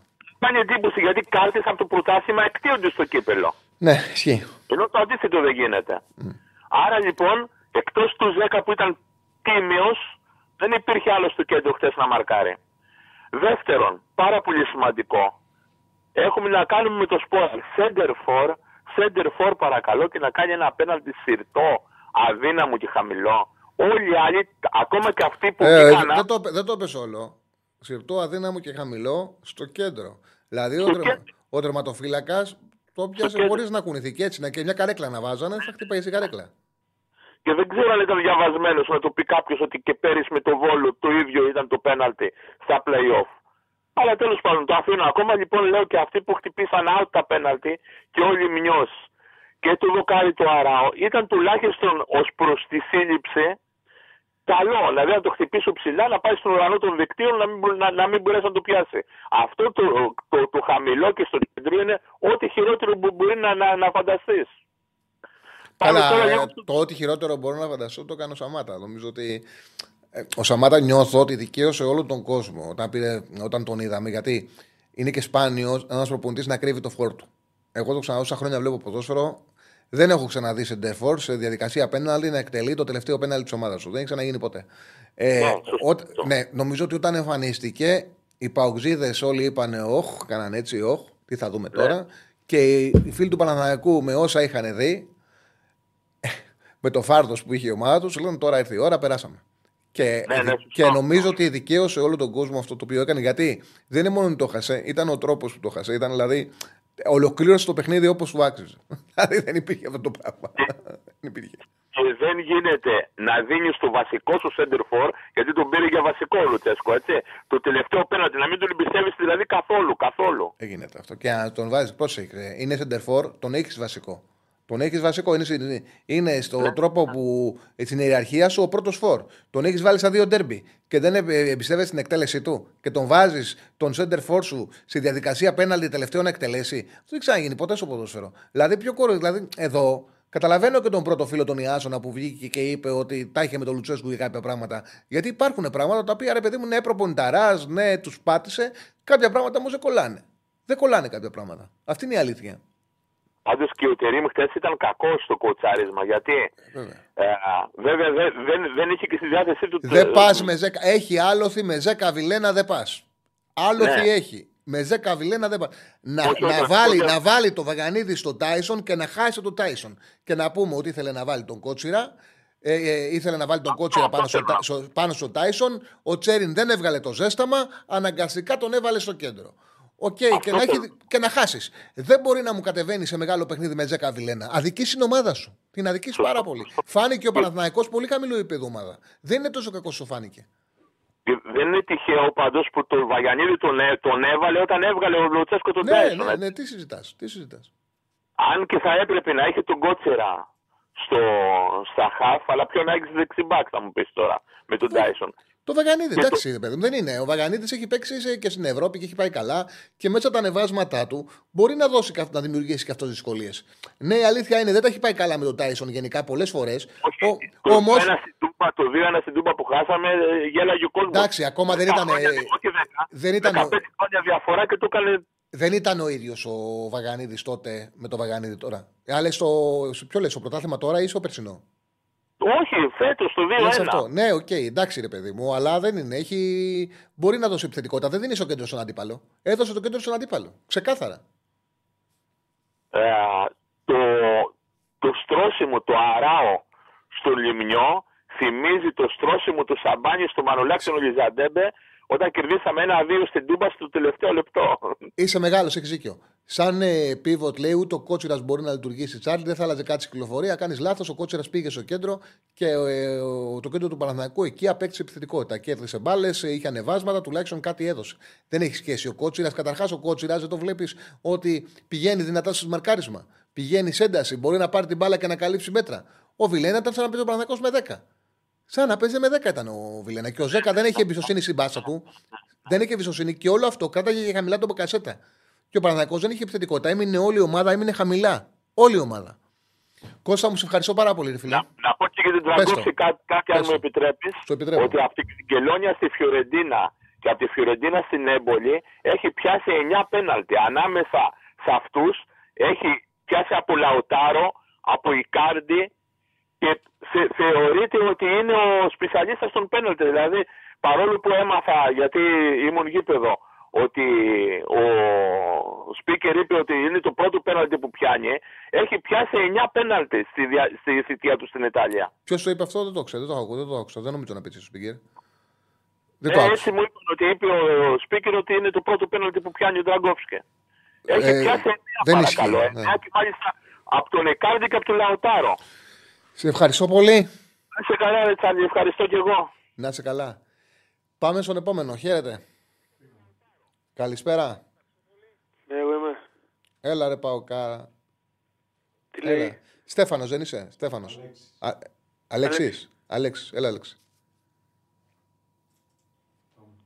Έλα Λοιπόν. Αλέξης. Ε, Τσάλι, μ' ακούς; Ναι, ναι. Λοιπόν, το χθεσινό μάτς ε, ήρθε να μπει σε μια σειρά αγώνων που με έχουν σημαδέψει από τότε που βλέπω το ΠΑΟΚ μαζί δηλαδή με το μάτς με τον Άγιαξ το 2016 που ο Αθανασιάδης χάνει τάχαστα δοκάρια ο Μισταϊκίδης με Ήβιτσα, αν θυμάσαι η ομάδα, προπονητή. Έρχεται το Άγιαξ με ένα κουφό πέναλτι και ένα σούτ από τα 30 μέτρα να γυρίσει το μάτι και να πάει στους ομίλους. Μετά το μάτι με την Κράσνονταρ που χάνει ο Πέλκας το πέναλτι εκεί πέρα μέσα. Εδώ πέρα πα- δεν υπάρχει Κράσνονταρ σε όλο το μάτι γιατί το Μιχαηλίδης και βάζει το αυτογκολ. Μετά το 4-2 με τον Άρη που σταματάει 60 μάτσα ήττα του ΠΑΟΚ που δεν είχα δει εγώ στη ζωή μου Αριανός στη Λάρισα και εκεί τη μέρα είχαν μαζευτεί όλοι στο καφενείο που έβλεπα εγώ το μάτς. Τρομερά Είσαι, πράγματα. είσαι από τη Λάρισα; Ναι, φίλε. Δεν είχα δει Αριανός στη Λάρισα. Εκείνη τη μέρα είχαν έρθει όλοι όσοι υπάρχουν στο καφενείο που έβλεπα εγώ το μάτς. Λες και το ξέραν. Και είχε βγει 4-2. Απίστευτα πράγματα. Και μετά από αυτά τα τρία μάτς ήρθε αυτό χθες. Μιλάμε υπερφυσικό φαινόμενο. Δεν μπορώ να το εξηγήσω. Ε, μία φορά στα ε, 30 χρόνια γίνονται τέτοια μάτς. Εγώ δεν το έχω. Δηλαδή δεν- μια φορά 30 χρόνια, ναι. Ναι, να γίνουν Τέλος τέτοια παιχνίδια. πάντων. Δηλαδή να κάνει μια ομάδα τώρα. Μα δεν ήταν. Είναι ακραίο μια ομάδα να έχει τρία πέναλτι, να πρέπει να τα να βάλει και να μην τα βάζει και να χάνει τη δικασία το, τα, πένα- τα πέναλτι. Είναι ακραίο και ο τρόπος που έχει πάει στα πέναλτι το παιχνίδι. Ε, δηλαδή έχει χρειαστεί να σου χτυπήσει παίχτη, να έχει κάνει τελευταία αλλαγή δύο λεπτά πριν ο Λουτσέσκου και επίσης να σου κάνει τον γκολ ο Λιμιό, πρώην δικό σου, ο οποίος ο Παναθηναϊκός δεν έχει κάνει εκτέλεση να βρει τέρμα. Όσα λίγα λεπτά έχει παίξει, δεν έχει βρει τέρμα. Και έρχονται και τα πέναλτι να σου δείξουν ότι και τον γκολ του Λιμιού ψηλό κατά λάθος ήταν να κάνει το πέναλτι να τη συμπληρεί την παρασύλλα του τη μάνα. Να πεις ότι κατά Να λάθος. σου πω κάτι τώρα μεταξύ μας. Ναι, πες μας. Μετά το πέναλτι και το δεύτερο, το ΣΔΕΦ που είναι η δεύτερη ευκαιρία να το τελειώσουμε και δεν το τελειώνουμε, ε, απλά περιμένω να τελειώσει η διαδικασία.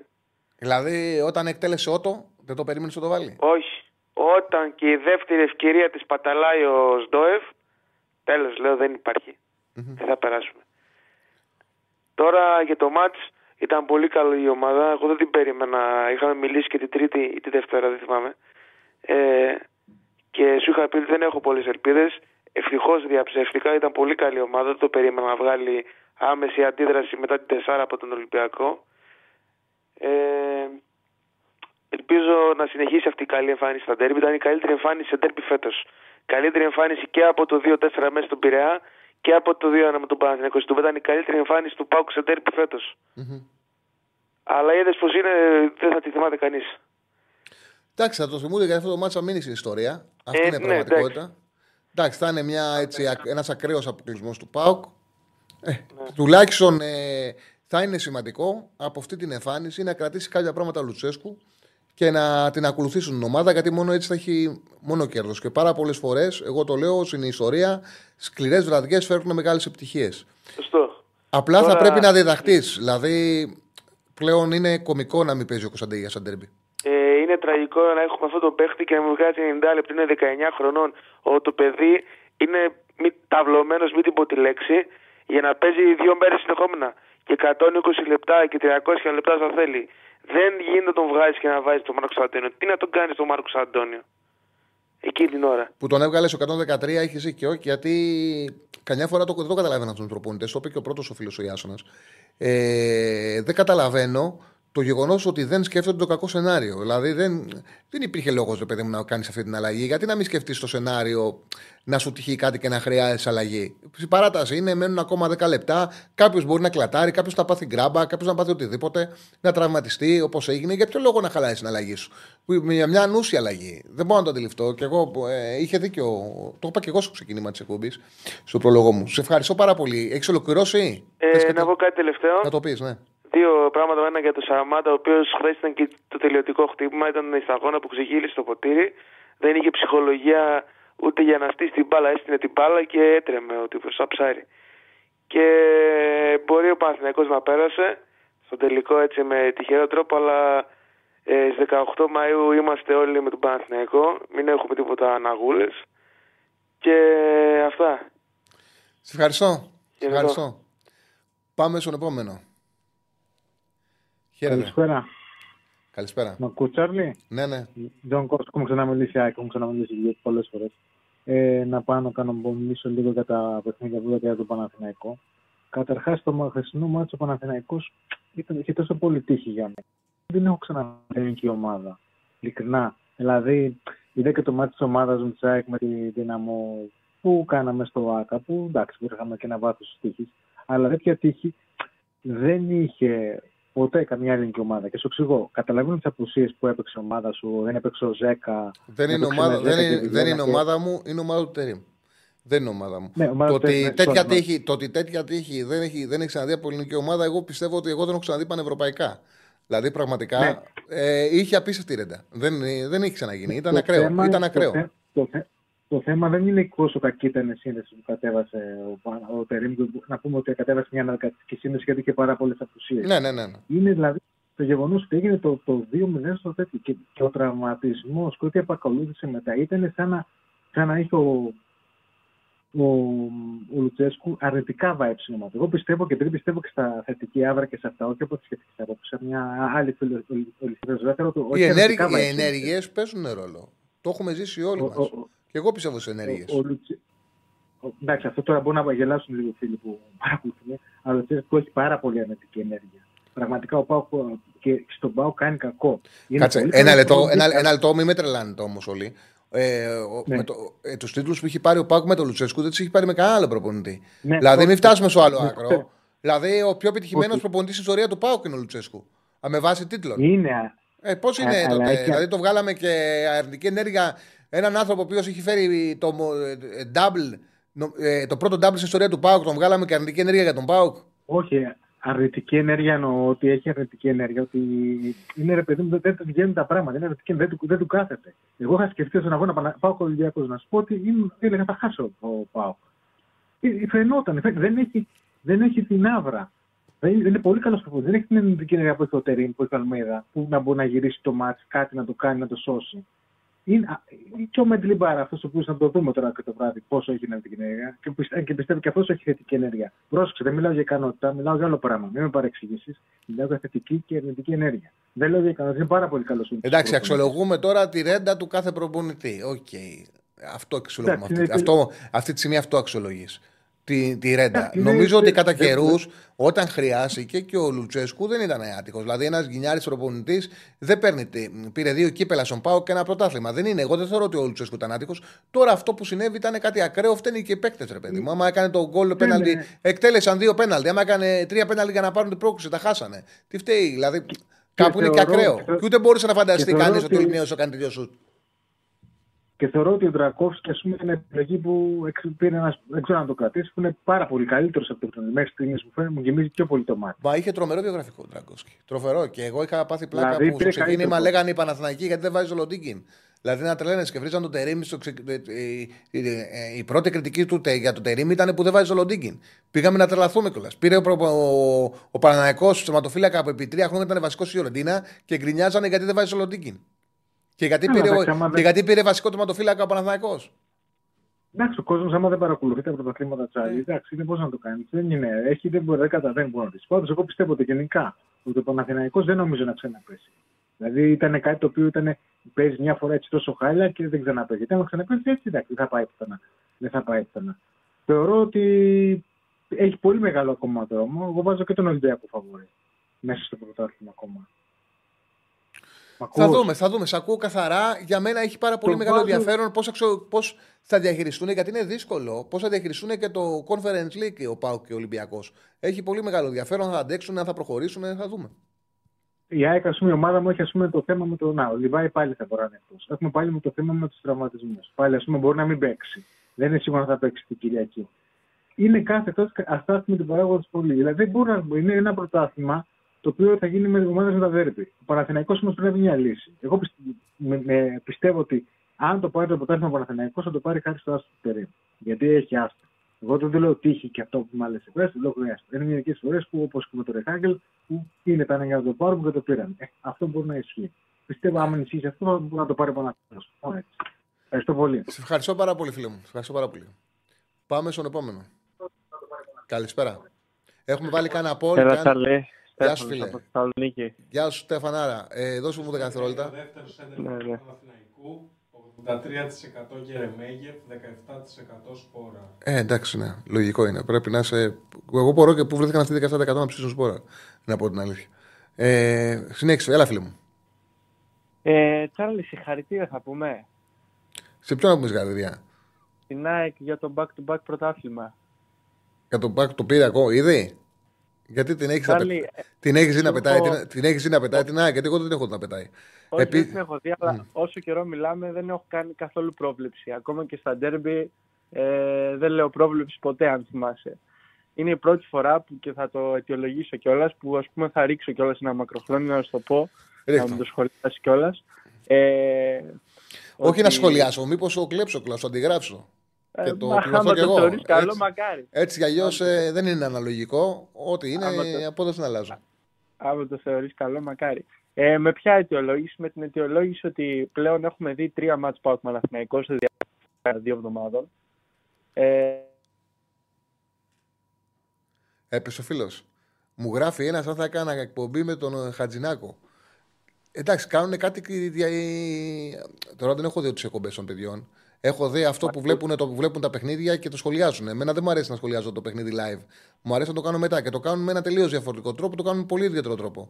Μου αρέσει πολύ, μου είναι πολύ συμπαθής πάντως ο Χατζινάκο. Μου είναι, μου είναι πάρα πολύ συμπαθής. Πάρα, χωρίς να τον ξέρω, χωρίς να έχω δει, ρε παιδί μου, να ξέρω καλά τη δουλειά του. Αυτά που βλέπω από τα βίντεο, από τα βίντεο είναι πάρα πολύ συμπαθής. Είναι και πολύ αυθεντικό αυτό. Μου αρέσει, έχει πλάκα. Λοιπόν, συνέχισε. Αλλά είναι τελείως διαφορετικό, ρε παιδί μου, αυτό που γίνεται με αυτό που κάνω εγώ. Είναι τελείως διαφορετικό, χωρίς να το. Όλα είναι ωραία και αυτό είναι πάρα πολύ ωραίο. Το γράφουν ωραία. Το κάνουν ωραία. ε, Έλα. ναι, τι- έλεγα ότι έχουμε δει τρία ΠΑΟΚ Παναθηναϊκός, ε, Παναθηναϊκός ΠΑΟΚ, ε, όπως θες πες τα, μέσα σε δύο εβδομάδες. Ε, σε κανένα από τα τρία δεν με φόβησε ο Παναθηναϊκός. Καθόλου. Σε κανένα από τα τρία. Και στο μάτς που το πήρε στην Τούμπα και δίκαια το πήρε εννοείται, ε, πάλι δεν ε, ήταν μια, μια ομάδα η οποία μου έβγαζε κάποιο φόβο. Δεν ήταν μια ομάδα την οποία θεωρούσα ότι ο ΠΑΟΚ ας πούμε σε μια μέτρια προς καλή της μέρα δεν μπορεί είτε να την νικήσει είτε να φέρει ισοπαλία. Όχι ότι η ΑΕΚ είναι ο φόβος και ο τρόμος φέτος, απλά τι θεωρώ εγώ. Ότι τον ΠΑΟΚ αρχικά δεν θα τον έπαιζα ποτέ να πάρει πρωτάθλημα. Γενικά δεν παίζω την ομάδα μου σχεδόν ποτέ. Όταν είναι να παίξω την ομάδα μου, την παίζω κόντρα, ώστε άμα χάσει η ομάδα μου να έχω βγάλει το ποτό της παρηγοριάς. Ένα αυτό. Ε, και δεύτερον, θεωρώ ότι είναι πιο πιθανόν ο Παναθηναϊκός να χάσει. Εμέ- εμέ- βαθμούς. εμέ- εμένα μου κάνει εντύπωση αυτό που λες. Δηλαδή, ξέρεις, εγώ είμαι ένας άνθρωπος που την, ε, τη χαρά τη θέλω ολοκληρωτική. Δηλαδή και να την πληρωθώ Κατάλαβα, και να κάνω. ναι, Αφού ναι. σου λέει έτσι για γιου ρε παιδί μου, ξέρεις, το παίρνω εγώ. Έτσι κι αλλιώς, άμα δεν έρθει αυτό που θέλω, στεναχωρημένος θα είμαι. Οπότε για να μην το, για- άμα έρθει, θα είμαι χαρούμενος. Γιατί να μην το πληρωθώ κιόλας. Καταλαβέ. Από την Ναι, δηλαδή, μωρέ, ναι. εσύ κάνεις το ανάποδο. Λες, οκ, τουλάχιστον θα στεναχωρηθώ να. Το ωραίο και αυτό, το, το, το σέβομαι και αυτό. Για λέγε. Ναι. Θεωρώ ότι είναι πιο πιθανό βάσει της εικόνας που έχουμε δει μέχρι τώρα ότι θεωρώ πιο πιθανό να χάσει βαθμούς ο Παναθηναϊκός όχι από την ΑΕΚ αλλά από τους άλλους παρά η ΑΕΚ από τους άλλους. Δηλαδή δεν λέω ότι ο Παναθηναϊκός δεν θα μπορέσει ας πούμε, να κερδίσει την ΑΕΚ αλλά θεωρώ πιο πιθανό ο Παναθηναϊκός να χάσει βαθμούς από τον ΠΑΟΚ και τον Ολυμπιακό παρά η ΑΕΚ να χάσει βαθμούς από τον ΠΑΟΚ και τον Ολυμπιακό ή να χάσει περισσότερους. Έτσι θεωρώ εγώ μέχρι Ναι, στιγμής. οκ, εντάξει. Ναι, ναι. Δεν το... Απλά εγώ Και- πιστεύω ότι όλοι κρίνετε όπως η Δευτέρα κρίναν όλοι τον ΠΑΟΚ με βάση την εικόνα του ματς της Κυριακής. Έτσι, όλοι κρίνουν τον Παναθηναϊκό με βάση τη χθεσινή εικόνα. Ούτε ο, Πα- ο Πάοκ ήταν αυτός που είδαμε την Κυριακή, ούτε ο Παναθηναϊκός είναι αυτός που είδαμε χτε. Εγώ είμαι σίγουρος ότι ο Παναθηναϊκός θα είναι πάρα πολύ καλύτερος. Ο Παναθηναϊκός έχει να δείξει πράγματα τα οποία δεν τα έχει βγάλει. Έχει έναν προπονητή ο οποίος έχει μεγάλο αστέρι, το οποίο παίζει και αυτόν τον ρόλο του.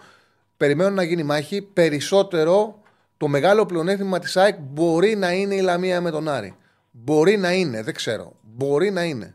Δεν ξέρω. Εντάξει, εγώ σου λέω την Δεν ε, ξέρω. πρόβλεψή μου. Σου λέω Ναι, ότι, όχι, την ακούω και η ΑΕΚ έχει, Μετά- ρε παιδί μου, έχει, πήρε και πρωτάθλημα πέρσι, ξέρει από πρωταθλητισμό, έχει, είναι και πιο φρέσκια από τους άλλους γιατί τώρα κάθεται. Έχει τα πλεονεκτήματά της, ασφαλώς. Ε, η δεύτερη επιλογή μου είναι, μιας και το πιάσαμε το μακροχρόνιο αυτό, είναι το United Tottenham να τερματίσει η United πάνω από την Tottenham. Το δίνει 3-30 κάπου εκεί. Δεν μου αρέσει η United καθόλου, αλλά ναι, δεν αποκλείεται να συμβεί. Για, για Ούτε συνέχισε. εμένα μου αρέσει, αλλά έχει βρει το. Είναι καλή τελευταία απόδοση, οκ. πέντε- Είναι καλή απόδοση. 5-6 μάτς. Και το τελευταίο είναι η Ίντερ να φτάσει στα ημιτελικά του Champions League στο 2 κάτι. Η- Ναι, ωραίο είναι. Συμφωνώ με την Ιντερ. Πολύ. Ε, και τα τρία μπορεί να σου κάτσουν. Και τα τρία μπορεί να σου κάτσουν. Καλέ, και, και δίνει Ναι, αυτό. και μια που πιάσαμε το στοίχημα, κάτι ακόμα που έχω από σήμερα. Καμιά παίζει εικοσαριά απόδοση είναι αυτό, δηλαδή 18 απόδοση, 19, πόσο δίνει, κάπου τέτοιο. Εκεί 10, 10 κάτι είναι, 17, κάπου εκεί, αν Οκ. θυμάμαι καλά. Μμμ. Ε, σήμερα παίζει ε, Bodo Glimt Ajax που ήρθαν 2-2 μέσα στην Ολλανδία παρόλο που δεν ήταν καλός ο Ajax και ισοφάρισε στο τέλος. Αλλά είναι πολύ προκλητικό το 2 απόδοση να προκληθεί ο Ajax. Το Ωραίος. αναφέρω αυτό. Καλά έκανες, καλά έκανες. Λοιπόν, ε, τώρα να μιλήσουμε λίγο για το, για το match. Αρχικά, με- Τόση εμένα ώρα με ρε, δεν έχει μιλάς, τόση ώρα τι κάνεις τόση ώρα; Τόση ώρα είσαι. Εγώ νόμιζα ότι ήθελε να κλείσεις. Τώρα ξεκινάς να μιλήσεις. Άντε, Έλα, πε- πω δύο κουβέντες. Άντε, πες δύο Σε κουβέντες. λυπάμαι. Άντε, πες- πες δύο κουβέντες. άντε. Σε λυπάμαι. ναι. Ε, ναι, βασικά να πω ότι μου θύμισε ένα Ολλανδία-Αργεντινή στο Μουντιάλ του 2014 που η Αργεντινή δεν είχε περάσει το κέντρο 120 λεπτά και έπιασε ο Ρομέρο τρία πέναλτι. Αυτό μου θύμισε το μάτι χθες. Πότε Τέλος ήταν αυτό; πάντων. Ολλανδία, Αργεντινή το, Το 14 στο Μουντιάλ στον ημιτελικό. το 14. Δεν είχε περάσει το κέντρο η Αργεντινή. Δεν νομίζω ήταν τόσο χάλια. Γιατί είχα παίξει, θυμάμαι, την Ολλανδία και δεν μου είχε φάνει τόσο ακραίο που πέρασε η Αργεντινή. Μπορεί να κάνω λάθος. Όχι. Δεν είχε σχέση το παιχνίδι αυτό με αυτό το παιχνίδι πάντως. Λοιπόν, εμένα μου έκανε εντύπωση από τακτικής άποψης το ότι ξεκίνησε τον Ιωαννίδη, ενώ έδειξε ότι δεν είχε διάθεση να, δια, να μπει μέσα να διεκδικήσει τον γκολ. Εγώ θεώρησα ότι ο Παναθηναϊκός, βέβαια με βάση το ότι θα έπαιζε ο Τσέριν, είχα θεωρήσει ότι ο Παναθηναϊκός θα μπει και θα προσπαθήσει να διεκδικήσει το ένα γκολ να καθαρίσει την πρόκριση. Οπότε γι' αυτό πίστευα κιόλας ότι ξεκίνησε ο Ιωαννίδης. Μου έκανε εντύπωση που πήρε την επιλογή να μην πιέσει για να βάλει τον γκολ. Και παρόλα Με, αυτά- με Ζέκα Βιλένα, άμα ανέβαζε τις γραμμές, ο Κωνσταντέγιας έκανε, θα οργίαζε για να τους προστατεύσει. Το έκανε. Μα και ο Τερήμ δεν είναι τέτοιο προπονητής να έχει τόσο χαμηλά την άμυνά του. Έδειξε όμως ότι φοβάται και πάει να κρατήσει το 1-0. Έδειξε ότι δεν την πιστεύει αυτή την 11 με την, ε, με την επιλογή να μην πιέσει καθόλου και να μην είναι τόσο χαμηλά. Συνέχισε. Ναι. Επίσης, χτες χάσαμε δύο πράγματα. Πέρα από την πρόκριση, χάσαμε και το τηλεφώνημα του Κλέαρχου σήμερα από την Ολλανδία που αν αποκλειόταν ο Παναθηναϊκός νομίζω θα είχαμε την έκρηξη της χρονιάς στο τηλέφωνο μετά από τέτοια εμφάνιση. Ε, ένα αυτό. Και επειδή μίλησε και ο πρώτος ο φίλος Ρεσιτσάλη στο τηλέφωνο που mm. που με νευρίασε πάρα πολύ, απλά έχει περάσει ώρα τώρα και έχω ξεθυμάνει. Ε, και λέει ότι δεν έχει νόημα να κερδίζουμε τις Κηφισιές και τα Γιάννενα και να ρίχνουμε πεντάρες και εξάρες. Ας μου βρούνε όλοι αυτοί την τελευταία χρονιά που ο ΠΑΟΚ δεν σπατάλησε μισό βαθμό στην επαρχία, πέρα από το μάτι με τον Όφη. Έχασε δηλαδή. Τρεις βαθμούς στην επαρχία έχασε ο ΠΑΟΚ φέτος. Να μου βρουν την τελευταία φορά που ο ΠΑΟΚ στην επαρχία έχασε μόνο τρεις βαθμούς σε όλη την κανονική Πάντως, διάρκεια. πάντως, είπε και κάποια που λένε σωστά. Δηλαδή, είπε, είπε κάτι, έχει πει πράγματα τα οποία, δεν παιδί μου, επειδή φάνηκε ότι την αγαπάει πάρα πολύ την ομάδα του, φάνηκε ότι είναι και πάω που. Ρε παιδί μου, έβγαλε και συνέστημα και μια υπερβολή, γιατί όταν είσαι οπαδό, βγάζεις και μια υπερβολή. Υπήρχε μια υπερβολή. εγώ οπαδό είμαι. Ναι, αλλά υπήρχε μια υπερβολή, είπε και κάποια σωστά, είπε και κάποια τα οποία καταλαβαίνω σε κάποιον να το ακούγονται ακραία. Δηλαδή, όχι, εγώ θεωρώ ότι ακούστηκαν πολλά λάθος πράγματα. Mm-hmm. Τέλος okay. πάντων, επειδή θέλουν να μιλήσουν κι άλλοι, θα σε πάρω άλλη στιγμή αύριο μεθαύριο. Σε ευχαριστώ, σε ευχαριστώ πάρα πολύ, φίλε. Κάντε like. Να σε καλά, να σε καλά. Πάμε στον επόμενο. Ναι, σωστός. Πάμε στον επόμενο. Χαίρετε, τον πρώτο τελευταίο. Καλησπέρα. Καλησπέρα, καλησπέρα Τσάρλι. Καλησπέρα, φίλε. Ε, Γιώργος, από Παλαιό Φάλαιρο. Ε, Ολυμπιακός είμαι εγώ, πήρα λίγο να χαλάσω λίγο τη μανέστρα. Γιατί παίρνουν Παναθηναϊκοί παγκοσμίδες σήμερα. Ναι, ναι. Έχουμε και παιχνίδι. Ματσάρα, όχι παιχνίδι, ματσάρα. Ματσάρα, ματσάρα, ναι, αλλά εγώ είμαι λίγο εντάξει, γενικά θέλω να σου μιλήσω τώρα και με τον κεντρικό προπονητή. Εντάξει, εγώ τους καταλαβαίνω τους δικούς μου γιατί τους ξέρω, τους Ολυμπιακούς, ότι εντάξει, είμαστε τώρα 1,5 χρόνο όπως είμαστε. Είδα μια εικόνα καλή στο γήπεδο, η αλήθεια είναι αυτή, με τον Πάο ειδικά. Και λίγο, ξέρεις, αρχίζουμε οι περισσότεροι λίγο τα παραλέμε. Ναι, ρε, μπράβο, ρε. Αυτό είναι το, το ενοχλητικό. Και γι' αυτό το λόγο λέω συνέχεια. Όταν... Εγώ ναι. νιώθω την ανάγκη να λέω για τον Ολυμπιακό ότι δείτε την εικόνα. Σκεφτείτε το ότι πόσο ωραίο αυτό είναι να γίνει κάποια στιγμή μόνιμο. Δεν μπορεί να γίνει μόνιμο όμως από τη μια μέρα στην άλλη. Δώσε λίγο χρόνο. Μην ναι. το Μεντιλίμπαρ αν θα πάρετε πρωτάθλημα. Δώσε το δικαίωμα ακόμα και η ομάδα να ξαναπέσει. Αφήστε το να χτίσει για του χρόνου. Αυτό είναι το πιο λογικό. Ναι. Αφήστε το να χτίσει. Δεν λέω αν μπορεί να το πάρει να μην το πάρει, αλλά αφήστε το να χτίσει.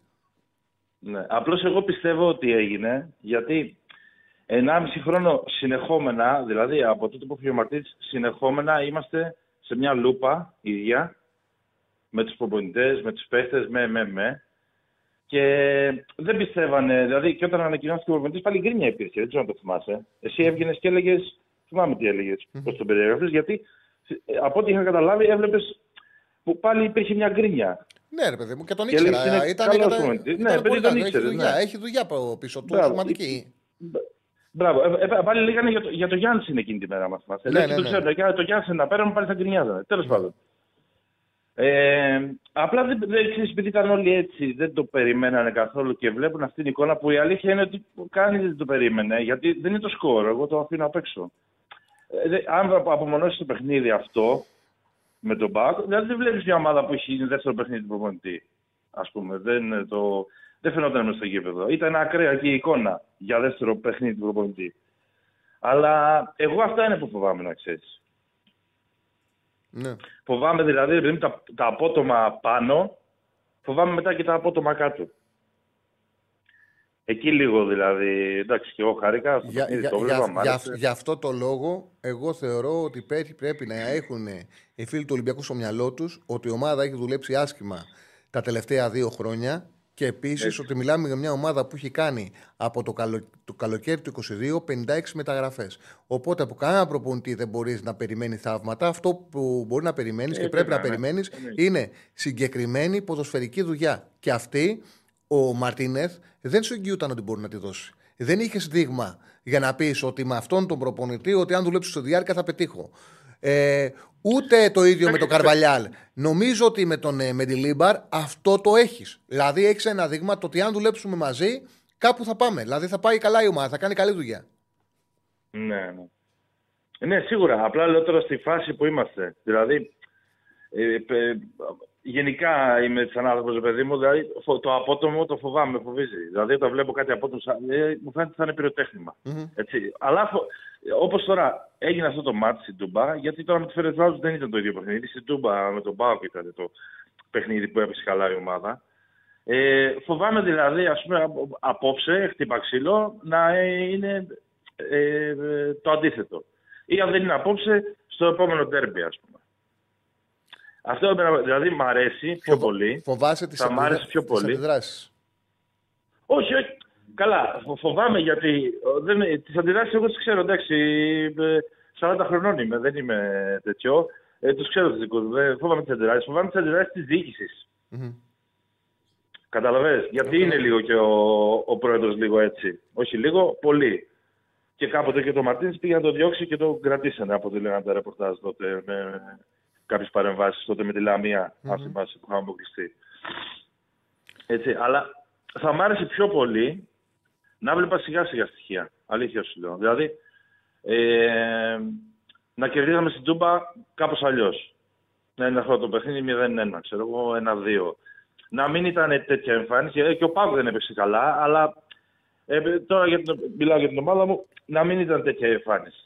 Καταλαβαίνω τι λες. Λίγο με, φο, με φοβίζουν αυτά τα, τα απότομα, κατάλαβες. Καταλαβαίνω τι λες, αλλά στο ξαναλέω ότι θα πρέπει να έχεις στο μυαλό σου ότι ε, για να υπάρχει, ε, πώς το λένε, για να υπάρχει διάρκεια χρειάζεται και δουλειά σε διάρκεια. Για να υπάρχει αγωνιστική διάρκεια πρέπει να υπάρχει και δουλειά σε διάρκεια.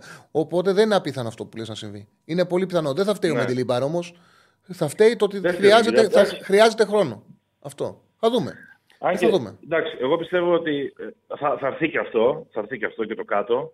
Δεν θα πηγαίνει σε δουλειά, θα προμετεί και θα πηγαίνει η ομάδα μόνο με νίκες τώρα παντού και οπουδήποτε. Θα έρθει και αυτό, αλλά αν αφήσει μέχρι το τέλος της χρονιάς καλό δείγμα λόγω της σούπας που έχουμε φάει τώρα δύο χρόνια με τους προπονητές και τα αποτελέσματα. Ε, πιστεύω να το κρατήσει. Δεν θα σκεφτούν ε, επιφανειακά. Σε ευχαριστώ πάρα πολύ, φίλε μου. Σε ευχαριστώ πάρα πολύ. Και εγώ ευχαριστώ, Τσάρλι. Να σε καλά. Πάμε στον τελευταίο για σήμερα. Χαίρετε. Ναι. Καλησπέρα. Καλησπέρα. Γεια σου, Τσάρλι. Έλα, Χιλέα. Τι κάνεις; Καλά, μια χαρά. Λοιπόν, είσαι στο κλείσιμο τώρα. Λοιπόν, κοίταξε. Ε, εγώ με την... Ε, είπε κάποιος για το Λουτσέσκο προηγουμένως και μου έκανε εντύπωση και αφορμή να πάρω ε, ότι έχει αρνητική ενέργεια λέει. Ναι.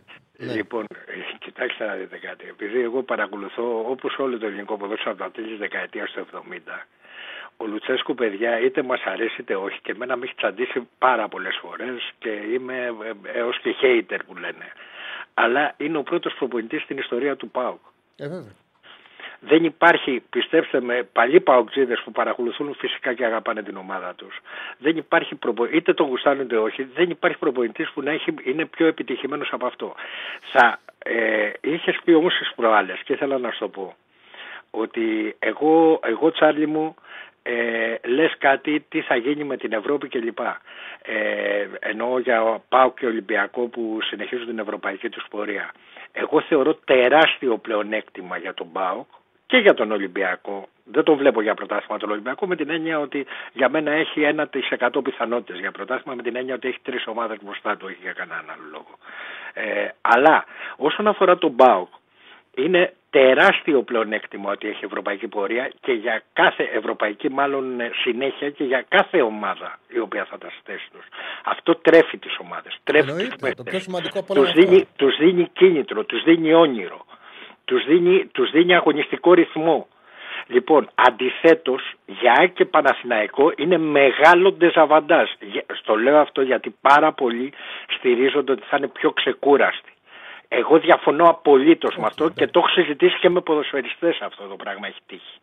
Υπέ, λοιπόν. Από την εμπειρία μου πάντως, τα μετά, τα παιχνίδια μετά από ευρωπαϊκά είναι ναι, πολύ, πολύ κουραστικά γιατί χάνουν πολύ ένταση και ενέργεια. Είναι όμως κάτι σημαντικό. Είναι κάτι Μπορεί να λειτουργήσει ανάποδα. Δώσουμε, δεν έχεις άδικο. Δώσουμε ένα λεπτό όμως, γιατί είναι ναι, ναι σημαντικό. Ναι, 10 δευτερόλεπτα. 10 δευτερόλεπτα. Είναι ναι, σημαντικό για τον κόσμο να το ξέρει. Από τους 8 και μετά, αν καταφέρει μια ομάδα να περάσει από τους 8 και μετά, ουσιαστικά τα παιχνίδια που θα γίνουν μετά από τη δεύτερη αγωνιστική των playoff, αυτόματα θα κάνει έτοιμα και η αγωνιστική θα.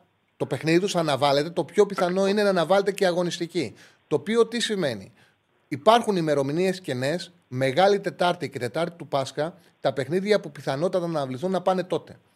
Κατα... Ναι. Καταλάβατε; Οπότε ναι. ε, θα μπορούν να παίξουν ευρωπαϊκό παιχνίδι μετά, τον 8, μετά τους 8, χωρίς να επηρεάσουν στο πρωτάθλημα γιατί θα πάει αγωνιστική πίσω του πρωταθλήματος. Ναι. Και το κέρδος από το ευρωπαϊκό που θα παίζουν, το ψυχολογικό, το αγωνιστικό του ρυθμού, ποιο θα είναι; Τι; Το κέρδος που θα έχουν από το παιχνίδι που θα έχουν παίξει και θα έχουν ε, Ψυχολογικά, ναι, θα έχουν, θα έχουν μεγαλώσει πάρα Τεράστιο κέρδο. Λοιπόν, να θυμηθούν μόνο κάποιοι που λένε, επειδή το λένε για την ΑΕΚ για να δικαιολογήσουν άλλα αντάλλων, ο Άγιαξ ε, ε, παίζει σήμερα με την Πόντο Κλίν, πώς τη λένε, με ντεζαβαντάζ, τους είχε κάνει 0-2 μέσα στο Άμστερνταμ και ε, μιλήσανε, μιλήσανε πώς το λες εδώ πέρα, μιλήσαν και μουγκί στο Άμστερνταμ για να ισοβαρήσει ο Άγιαξ. Λοιπόν, ε, και η μεγάλη Μαρσέγ να πούμε σήμερα είναι μπροστά στο φάσμα του αποκλεισμού, να φύγουν και δύο με συνοπτικές διαδικασίες, επειδή λέγανε ότι δεν πειράζει, θα επικεντρωθούμε και θα πάρουμε το πρωτάθλημα τώρα, να τους ε, δώσω χαιρετίσματα ότι η μέτρια ομάδα του Χιμένεθ πήρε τεράστιο αβαντάζ από αυτό που έκανε στην Ευρώπη τότε. Έτσι, τεράστιο.